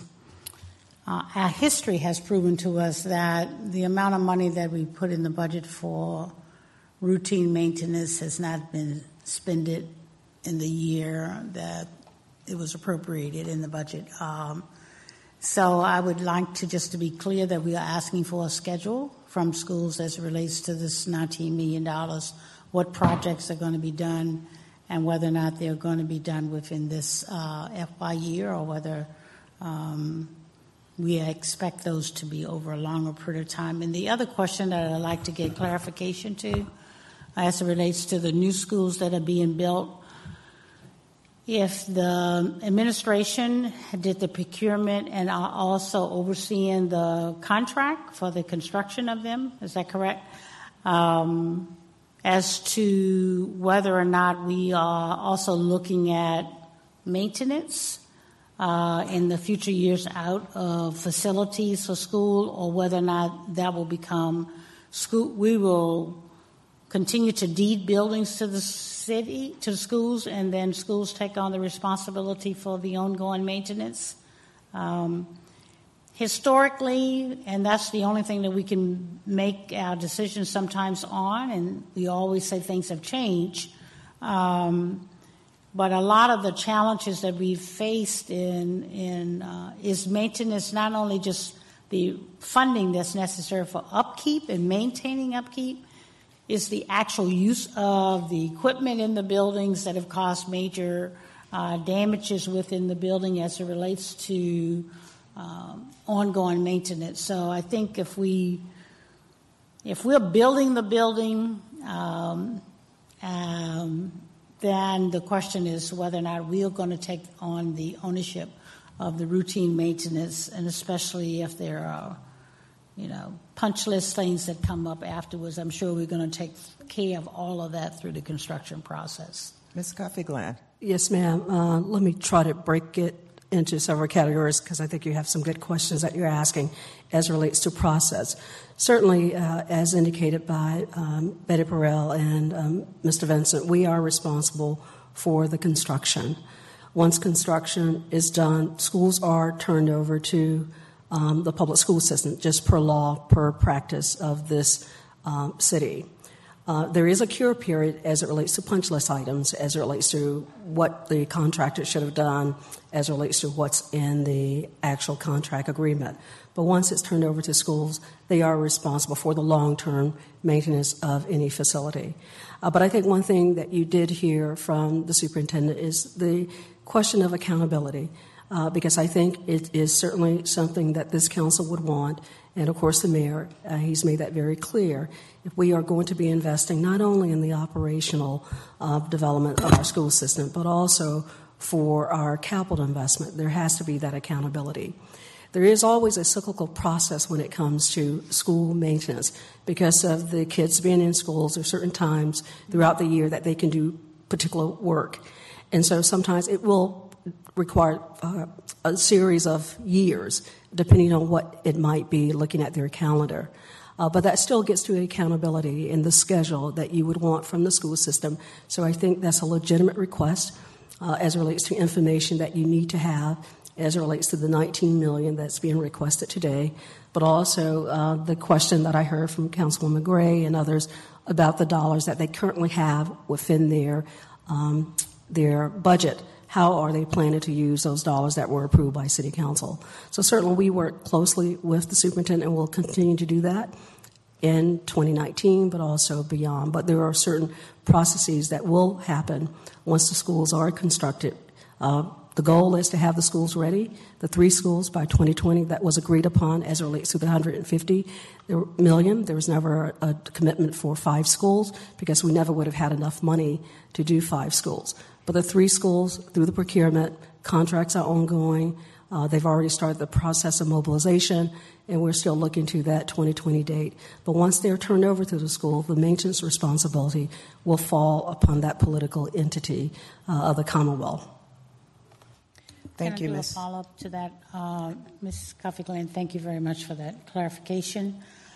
Um, at the time that we transfer ownership uh, to Richmond Public Schools, uh, we've talked about this to some degree as it relates to transferring versus a long term lease and whether or not there's an advantage to the city as it relates to our capital assets um, versus um, capital assets to the city to the schools not being a valuable resource to them. And, and that that's a larger conversation that I think that we should begin to have as we continue to go through the process of building new schools. Um, and the other question that I would like to, or recommendation that I would like to be assured that we consider, as it relates to the construction itself, there are certain guarantees that comes with certain equipment and other kinds of things, but it Warranties. requires certain, yes, warranties and certain, but it requires certain inspections and certain other things that needs to be done. Um, it would be helpful as a maintenance strategy that we kind of map that out as a part of the transition, regardless of which instrument we use for the transition, so that we are aware of those kinds of things and we can be asking for those kinds of uh, maintenance review to ensure that we aren't missing opportunities where sure. warranties exist and also are not in compliance with certain uh, action that may be required in sure. that lifeline of the facilities. Sure. Thank you. Excellent questions. Thank you. Uh, Ms. Gray, last question. So, this isn't a question, it's just oh, um, okay.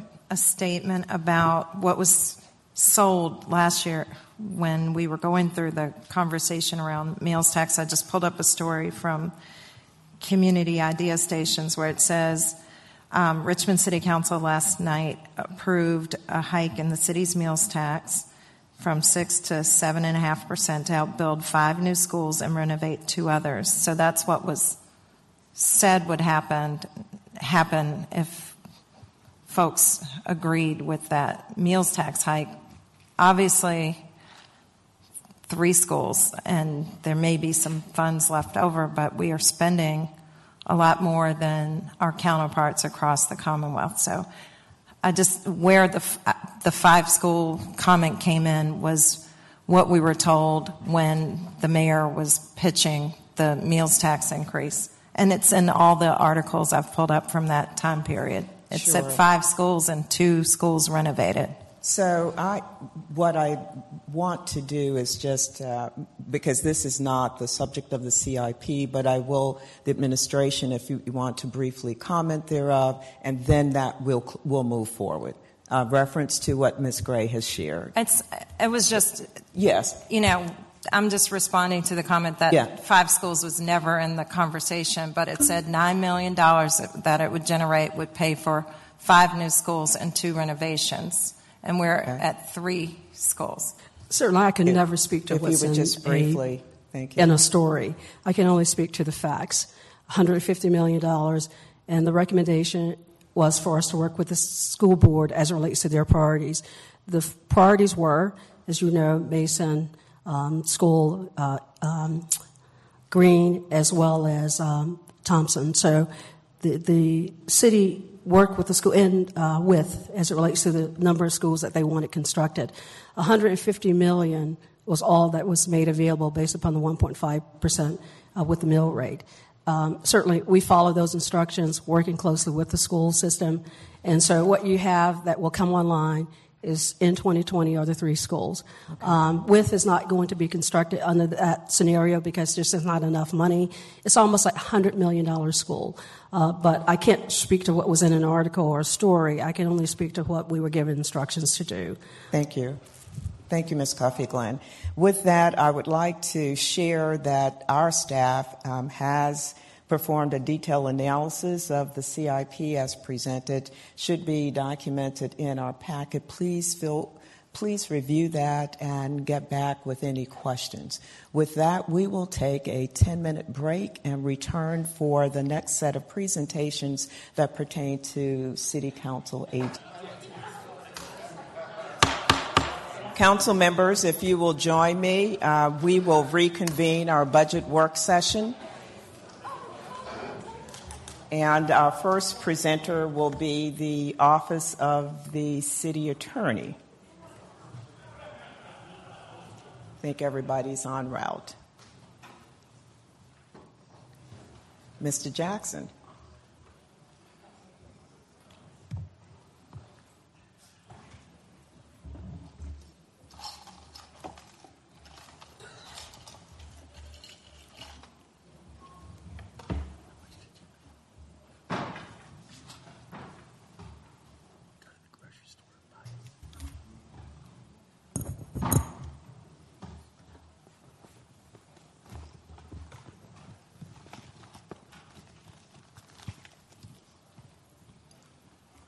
Yes, sir. Welcome.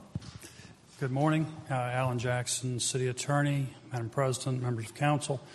Um, what you see is an enormous increase in my general fund budget is actually an accounting change. Uh, in prior years, the cost of our support for the Department of Social Services was captured through a special fund. Uh, you'll recall last October a discussion uh, about the change not only in the method by which the state reimburses localities, but also a very substantial change in the amount of its reimbursement for legal services meant that the city could no longer uh, account for the cost of the services we perform uh, through a special fund. This is the result of moving for the most part, this is the result of moving the special fund dollars into the general fund. And you'll see that noted both in the uh, materials uh, that support the mayor's proposed budget as well as in uh, staff's analysis.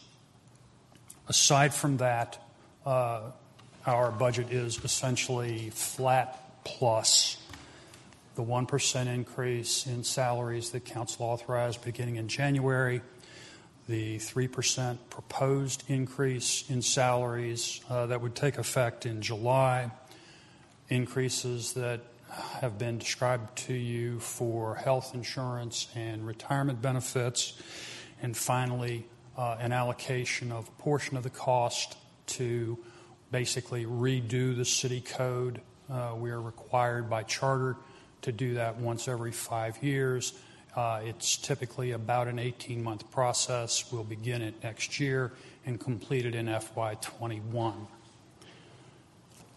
That is my budget. I'll be happy to answer any questions. Thank you, Mr. Jackson. Council members, are there questions?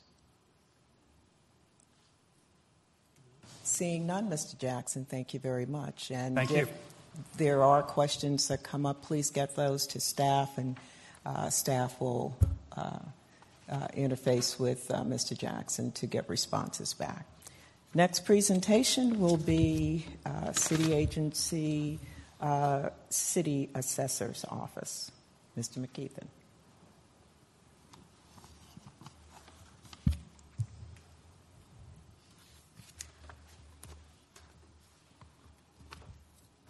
Welcome, sir. Good morning. Good morning. Richard McKeithen, City Assessor. Uh, simply what you have before you is my FY proposed budget of $4,565,661. Um, it was a 3.3% increase from my FY approved budget. Um, this basically encompassed um, the actual salary increases that will take effect, as well as some bumps for um, things like um, health care and, and retirement. Um, I think it's an adequate budget for us. I think that um, we'll be able to function um, with no problems. We are currently in the process of continuing to hire individuals um, as you can see, we have five vacant positions at the bottom.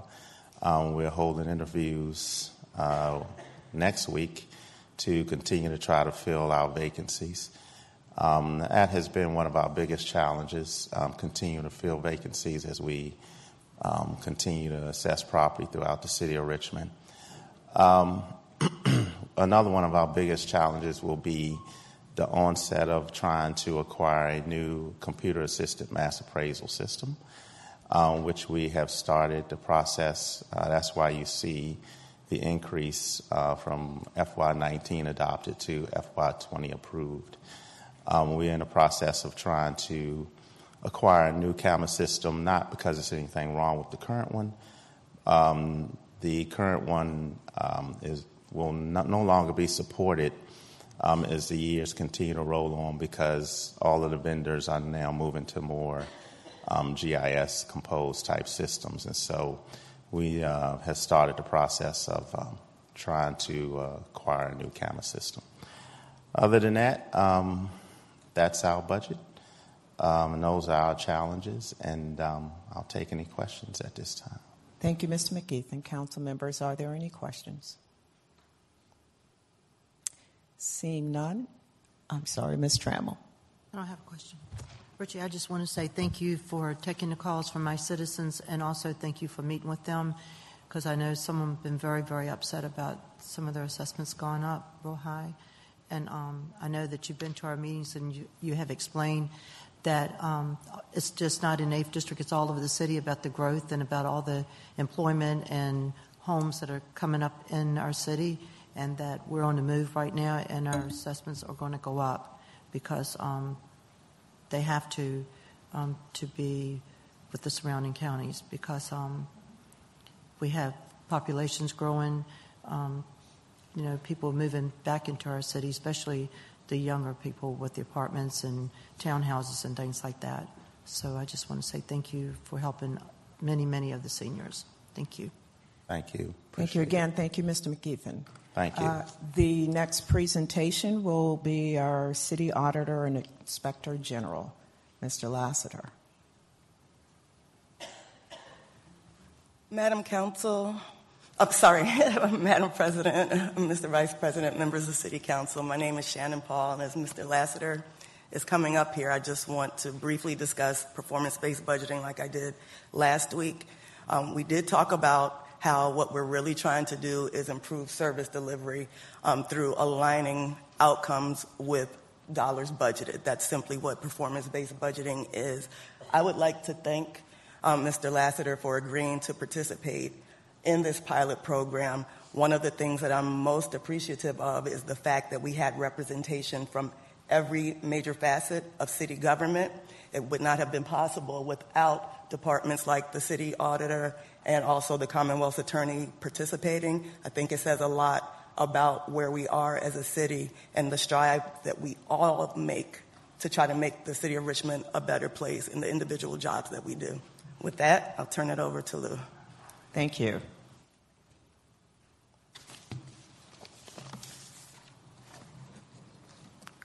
Good morning. Good morning. Welcome. Thank you for having me. I'll try to go through this fairly quickly, knowing you have a full agenda. Up there, you can see the department's mission statement is simply said to promote open and accountable city government through independent audit services. We have several objectives under there regarding financial accountability, promoting effectiveness and efficiency, and compliance with laws. And as you can see, it uh, the city auditor's office touches both the mayoral and council focus areas impacted under efficient and high quality services and accountable and innovative government. One of the things that uh, we talk about when we measure our performance is are we identifying cost saving opportunities for the administration and council in our audit work? Uh, and so last year we started tracking this goal. It's a new goal, and it was about $960,000 of opportunities that we presented in FY18. We've set a goal moving forward of a million dollars per year of, of uh, opportunities. Now, some of those can be one time things, and others may be recurring opportunities. And obviously, you would have a, a domino effect on the ones, and they have a bigger impact if they're on an annual basis. Another measure we track is our own accountability in terms of the time we spent and bill on audits. If any of y'all are familiar with how law firms bill or CPA firms bill, It's all about what they call billable hours. Well, our biggest asset is the hours that, that my team has. And we want to be good stewards of that asset. Certainly, we have training requirements that we have to meet. We have staff meetings that we have and administrative things that we have to, to tend to. But in terms of the audit time, we've set a goal of 78% of our, our hours um, would be uh, billable hours or time charged to, to the audits by the audit staff. Now, last year, um, with all the transition and turnover, and also we put in a new audit software package that fell to 68%. Um, we're looking to improve on that. And again, we've set a goal of 78% of that time. Recommendations are only so good if they are agreed to and then subsequently implemented. Uh, we have set a goal of 95%, that would be 95 out of every 100 of recommendations we make that the uh, auditee would agree with. Last year, uh, we achieved 99 or close to 99%. It was actually 88 out of 89 recommendations made were concurred with. The second part is another measure we track and uh, is terms of uh, implementation rate. And we saw significant improvement on that in the follow up that we issued last year. In summary, 310 out of 398 recommendations made um, since January of 2012 have been implemented. Understand that there's always a lag in that implementation and the bulk of the ones that were open as of last fall were from 2016 audits forward. There's other performance measures we track. We've implemented an auditee evaluation at the end of each project to gauge how well we did as auditors. We feel it's important as part of our accountability if we ask an auditee to open up them, uh, themselves to being audited, that we too should receive feedback and report on that feedback. That was started last spring.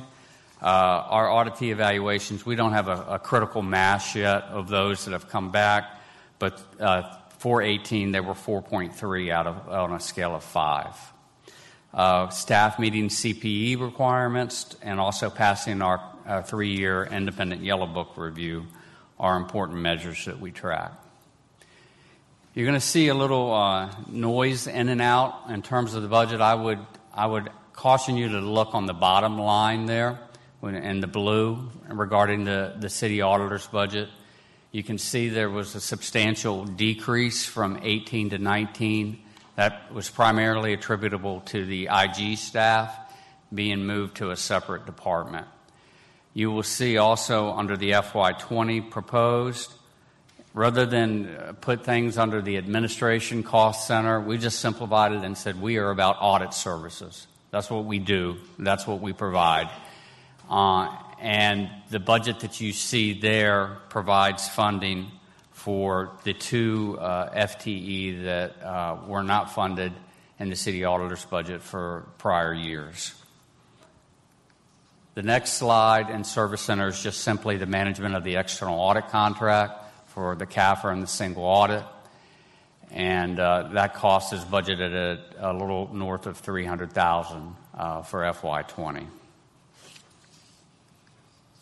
And that is all I have for the city auditor's budget. I'd be welcome to uh, take questions before I put my IG hat on and do the IG budget. Thank you, Mr. Lassiter. Do we have uh, any questions from council members relative to the auditor budget? Councilwoman Robertson. Thank you, Madam Chair. Uh, thank you for the presentation.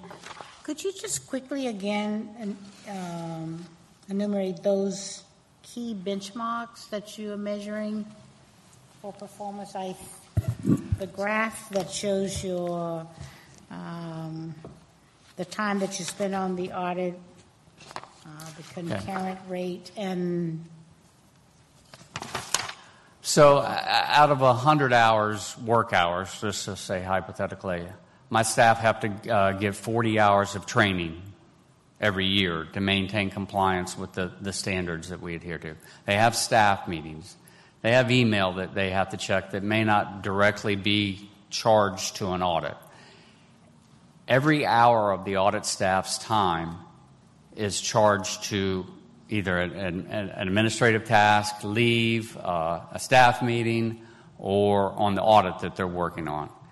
So the the biggest asset that my team has, an auditor has, is their time, and we want to make sure that I mean we all are about doing audits. That's what we're hired to do. So uh, making sure that we're not we're being productive with our own time, just as if you were in a law firm in the private industry. They track billable hours. We track what you would equate to billable hours within our within our team. Okay. I'd like to. I'd like to just have a. I don't want you to just tell me. I just want to have a hands-on uh, appreciation for how you go about tracking those hours. Uh, every two weeks, uh, that time. Well, actually, the the the audit staff input it into our audit software package. So every audit that we have, or every administrative category we have, in a 40-hour week, let's just say, and I'm a senior auditor and the city auditor, they input that time into our audit software package. Even though they're non-exempt personnel, they they input that time into our audit software package so we know where we're spending our time. Because when we prepare the audit plan every year, and we're going to audit, I'm just going to say payroll, let's say that's on the, we budget that project at a certain amount of hours. Okay, good, good. Thank you. Okay. Thank you, Mr. Lassiter. If we could move to the Inspector General report. Oh, I'm sorry. Uh, one second. I didn't see you, Ms. Gray. Ms. Gray? Well, I did have one quick question. There are two position requests, but only one is proposed to be funded. And I think the the funding that's there should be able to hire close to, to both. Um, but we'll see. I think there's a hundred and forty thousand dollars there. I think they were both funded. So you think and you the can mayor's get- proposed. two full-time auditors plus benefits for It's, it would have to be very at the bottom end of the, the scale to bring that about, of the, the auditor pay scale. They would be uh, uh, come in at the auditor level versus senior or lead auditor level. Yes, ma'am. So, um, is there a possibility of getting what the number might look like to be somewhere averaging towards the middle of the range and not at the bottom? What that It- might, It, it, it would require, it would require more funding to bring in two it, uh, at the mid-level of the range. right, so. I'm That would be like a couple hundred thousand dollars instead of the one, 140 Yes, something. ma'am, 140. So roughly 60,000 more, not the 102 difference. yes, ma'am. Okay, that was, that's kind of where I was going. Okay. And these positions are positions that you can use and are needed in your operation? Right, we could, uh, we, we could, we could use that funding to do additional audits uh, and add those to the audit plan. Yes, ma'am. Okay, thank you. Ms. Robertson? I just one follow-up? I don't know whether or not this is even realistically possible, but, you know, several departments have lots of vacancies. Um, And they frequently say the reason why they're not able to fill the vacancies is because of our pay scale, uh, recruiting the employer employee at the skill level that is needed for the job. Um, we don't get enough people applying uh, at that skill level. And then, secondly, those that are at those skill levels request and expect greater pay than what we're willing to, what we have budgeted. And that seems to be an ongoing challenge for the city. Um, whereas we may have in some departments, I understand, a vacancy rate almost 25%, which is huge. Um, and funding appropriated for those positions, uh, but they're at levels that people are not willing to accept the job. And so we're not solving our problem of bringing in more staff because of that. Um, and I don't know whether or not that is something that your office can help us think through a process with the administration of how maybe we could uh, restructure some of that to make it possible that we wouldn't continue to have funding appropriated for vacant positions but not being able to fill the vacant positions. Right. I mean, our office uh, just became fully staffed as of November. Uh, we had similar issues where we had vacancies. I do know some localities, when they're budgeting, uh, take that vacancy factor into consideration when they budget, and I'm sure that the budget department has different models that, they use as well to address that. I think I should probably. Thank you, Mr. Brown. Jay Brown, Director of Budget and Strategic Planning. Um, if I may, uh, if you recall, uh, in the general fund budget, there's only about 17.6 million in funding for all vacancies, and that's probably out of about 38 million dollars for all general fund vacancies. Um, we've been trying to slowly get back up, um, but it certainly um, is less than 50% of the funding that is needed to fill all vacancies in the general fund budget. Okay, Ms. Robertson, responsive to your question? have a more in-depth conversation with them as to what I'm wanting, wondering whether or not there's a possibility that we could reconsider as to how we do that. But okay, thank you. Thank you, Ms. Gray.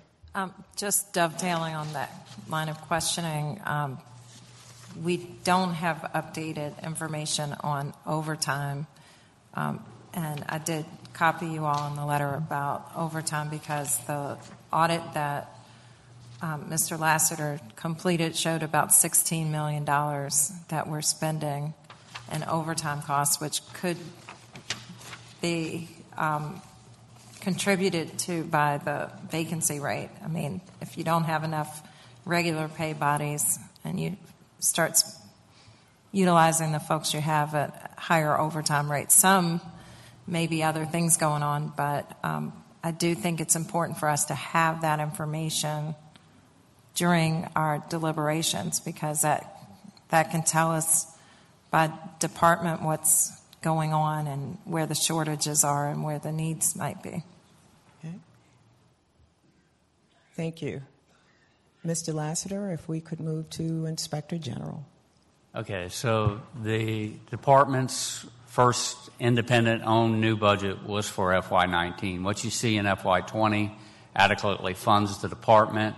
It addresses the new IG uh, starting and also the administrative position that has been held vacant there this year because we wanted to let the new IG uh, wanted them to come on board before he, they hired their uh, own administrative position. So this budget basically uh, funds that staff fully, as well as has about thirty thousand dollars in it for investigative software. Right now, they're using uh, our old package of audit software that actually is no longer being. We were told was not going to be maintained by the vendor, so they do need some, some audit software or investigative software as they get stood up. But this addresses the needs of the IG's office fully moving forward. Thank you, Mr. Lassiter. Questions relative to the Inspector General budget? Seeing none, thank you very much for your presentation. the next presentation. I thought I saw Miss Reid someplace. Oh, yes, Miss Reid, City Clerk's office. Good morning, Candice Reid, City Clerk. Um, for the Office of the City Clerk, we have a proposed total general fund budget of $990,178. However, we had requested about $188,000 to continue the needed upgrades for the council chamber audiovisual technology. This request was not included in the mayor's proposed FY20 budget, and we would like the additional funding so that we could make those upgrades. Are there any questions? Council members, questions? Ms. So- Larson? Ms. Larson? Okay. And then Ms. Robertson, I'm sorry. Candace, um, so have you prepared an amendment with the council, with the upgrades that we've been talking about for, since I've been on council? Okay. No. All right. We have not. Can you pull that together or send us whatever budget you have so we can see what the needs are? Yes, I can do that. Would that be, can, would that be part of your operating or would that be in the capital? I believe operating. Okay. Yeah, we have, certainly I've been anticipating an itemized list in this regard from Ms. Reid. This has been something that's been discussed for a little bit of time. Right. And I can send the quote that we did get last fall for the work in the chamber, which would include changing out their microphones, um, getting rid of the projector, and getting a video wall system, um, as well as doing the rewiring underneath the dais because the bones are bad. So if there is another fiasco with the audiovisual system, it probably is likely due to the wiring underneath the dais. Okay. Ms. Robertson? Okay, thank you. Uh, I'm sorry, Mr. Jones, I did not, didn't mean to overlook you there. Ms. Reid, thank you. Um, and and I, this is just a, a general comment, uh, Madam President, just ensuring that when we talk about transparency and things of that nature, one of the transparent things that happens um, is our broadcast on uh, on Monday evenings for council to make sure that goes just, I mean, whatever we need to do to make sure that there are, there are no audio issues and things of that nature. Because I know we've gotten, we've received text messages of whether or not individuals can hear or can't hear. Right. Uh, and so a lot of times when we make those statements over, you know, in, in session is because we received several text uh, messages from individuals uh, watching. So whatever we can do to, to ensure uh, that Ms. Reid has the, the resources to do um, her job to ensure that that part of transparency takes place um, and that we're just up to date and just current in the things that we are able to provide would be great. Thank you again. And uh, this has been a um, discussion with Ms. Reid, and uh, certainly have had full expectation that she would provide an itemized um, listing of the needs to help us. Certainly, we may have an issue, but we can certainly mitigate some that are attached to the level of equipment and wiring that we currently have by looking at uh, uh, enhancements. So, thank you. Thank you. Uh, one second, Ms. Reid, Ms. Gray. Oh, I just wanted to thank the gentleman, and I cannot recall his name, who fixed my splinter issue. They did come down and fix that. I don't So- think that's a part of it, Ms. Gray. Well, I no, no, no. That I was. know. I I'm was complaining about yes. the the Yes, condition the of desk- the, the desk itself. and he did come and fix that. So, Well- I, if I'm going to complain publicly, I have to say thank you publicly too. So I know he's a public works. Yeah, I think it's employee. William Irby. Mr. Irving. Um, Irby. just- Well, I- I Irby. do- Irby. Okay, Mr. Irby is amazing because I'm not snagging and getting splinters every time I come in here. So um, I know that's a small thing for It's- folks, it's but not, it's a yeah. big aggravation when Sure. you know hose are going for twelve dollars a pair now. So thank you. Thanks. Please send him a message that I really appreciate that he did that. Will do.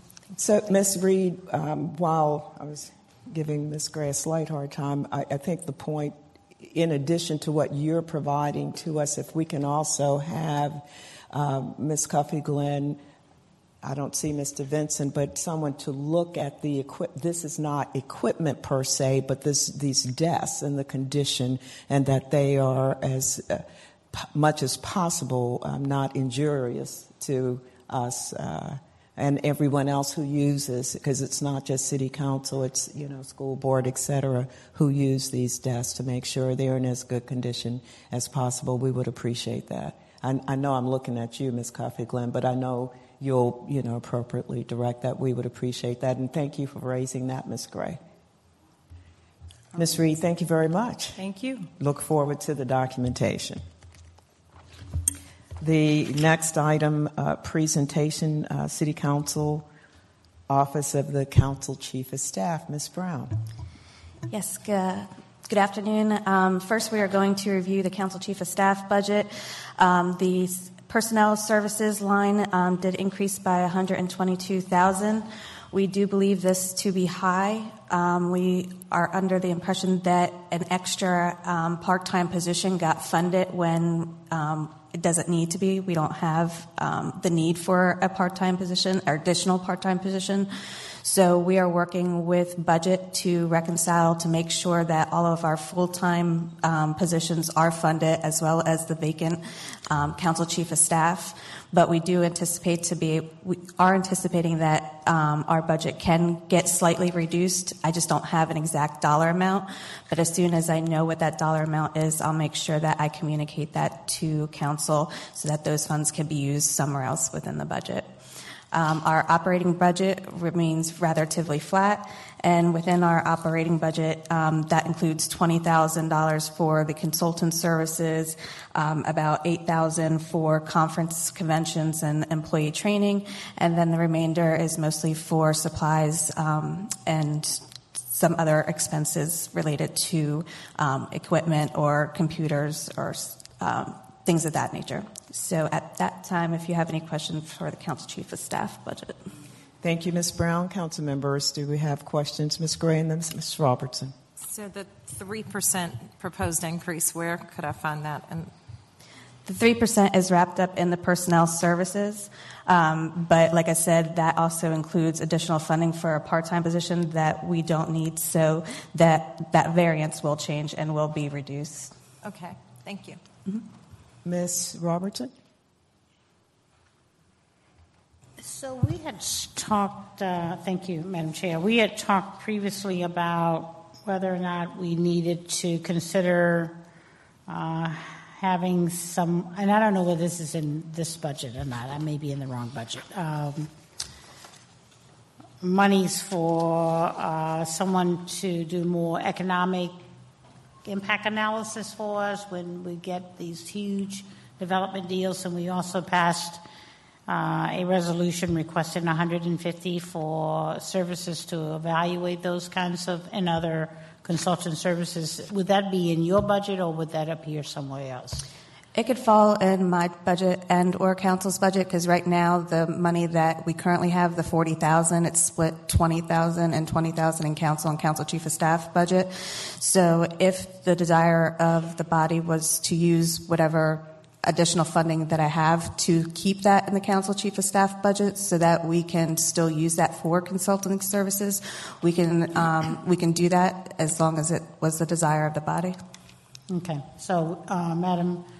Chair, we did pass a paper uh, requesting an additional 150 for those kinds of services, which obviously, if I'm understanding correctly, correctly is not here, uh, and we should consider those ch- costs uh, and also whether or not there may be a need for um, those kinds of expertise as a part of the staff whether it's on a part-time basis or whatever, I'm not sure. But to take those into advisement as it relates to the funding that has been identified in the budget um, as we go through this deliberation. Thank you. Thank you. Mr. Trammell. Madam President, um, later on I'd like for you and I to have a conversation in Absolutely. reference to this. Thank you. Absolutely. Other questions? Thank you, Ms. Brown. Um, did you want to go over council's budget? Yeah. Um, well, yes, I was just closing out Oh, chief. okay. of yes, if we could go to the next component, which would be uh, council. So we have a city council tab in our booklet. Uh, council's budget is again relatively flat. Um, there was no increase in the operating budget. There was a slight increase in the personnel services budget by 11,000 to account for the 3% increase in um, healthcare and retirement rate adjustments. Um, so that is captured for the liaisons. Um, but within the council's operating budget um, for the th- uh, 307,000, that is mainly for the district funds, which is about 110,000. Um, the contract for the TV broadcasting is about 60,000 and the lobbyist contract is about 69,000 and the budget also includes the other 20,000 for consulting services, and there's roughly about 13,000 for conferences and conventions for council members, and 4,500 in employee training for liaisons or additionally council members if they so wish. Thank you, Ms. Brown. Council members, do we have questions? I- I'm just looking for the sheet in my deck. Okay, so it, if you, behind City Council tab in our booklet,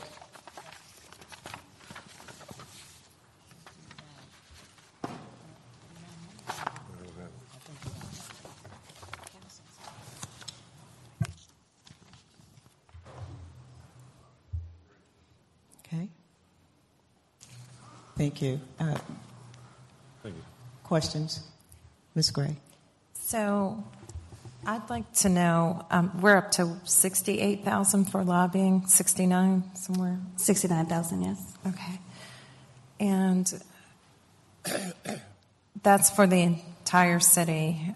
I'm just wondering why are, and this isn't a question you can answer, it's just rhetorical, but I saw an exchange that went back and forth on social media yesterday between the school's new, newly hired lobbyist and a news reporter. And it looks like they're spending 125,000 hours in salary plus benefits on lobbying services. And it's just curious to me whether or not anybody has questioned the justification for why schools needs a lobbyist, a full-time lobbyist, and whether or not other school divisions pay for such things. I know that when I started, we spent $15,000 on the contract. It grew when we tacked on to the city's contract to about 48,000. But has anyone sent you any information about that? And does this school lobbyist work with the city firm at all? Um, I don't know if they, I know our lobbyist has spoken with the school's um, lobbyist just about, you know, education funding and what was in the um, General Assembly's budget, but I can't answer as to why they've elected to hire um, a lobbyist on their side. I can ask that question um, in our follow-up questions. Um, but I know our lobbyist works closely with the administration as well as us to make sure we're all on the same page. And um, so I can ask schools that question for and, you. And with that, I know last year we left off that they did not want to contract with our auditor for their internal audits, that they were going to hire their own auditor. And as far as I can see to date, there's been no hiring of a school auditor. Is that your understanding as well? Um, I have I have not seen, but I can um, follow up to see where that recruitment is on the school side. Okay, I know I'm getting off topic. I'm just when she okay, said but, lobbyist. But but, uh, but, uh, but to uh, follow up in the way that you're asking, uh, both the question relative to the auditor and to the lobbyist, um, if you could get back with those, yeah, so it's fine. Yes. Thank you. Sure. Thank you, Ms. Brown. Council members, uh, it appears that uh, we have um, accomplished our goal for the day, and so with that, this budget session is adjourned.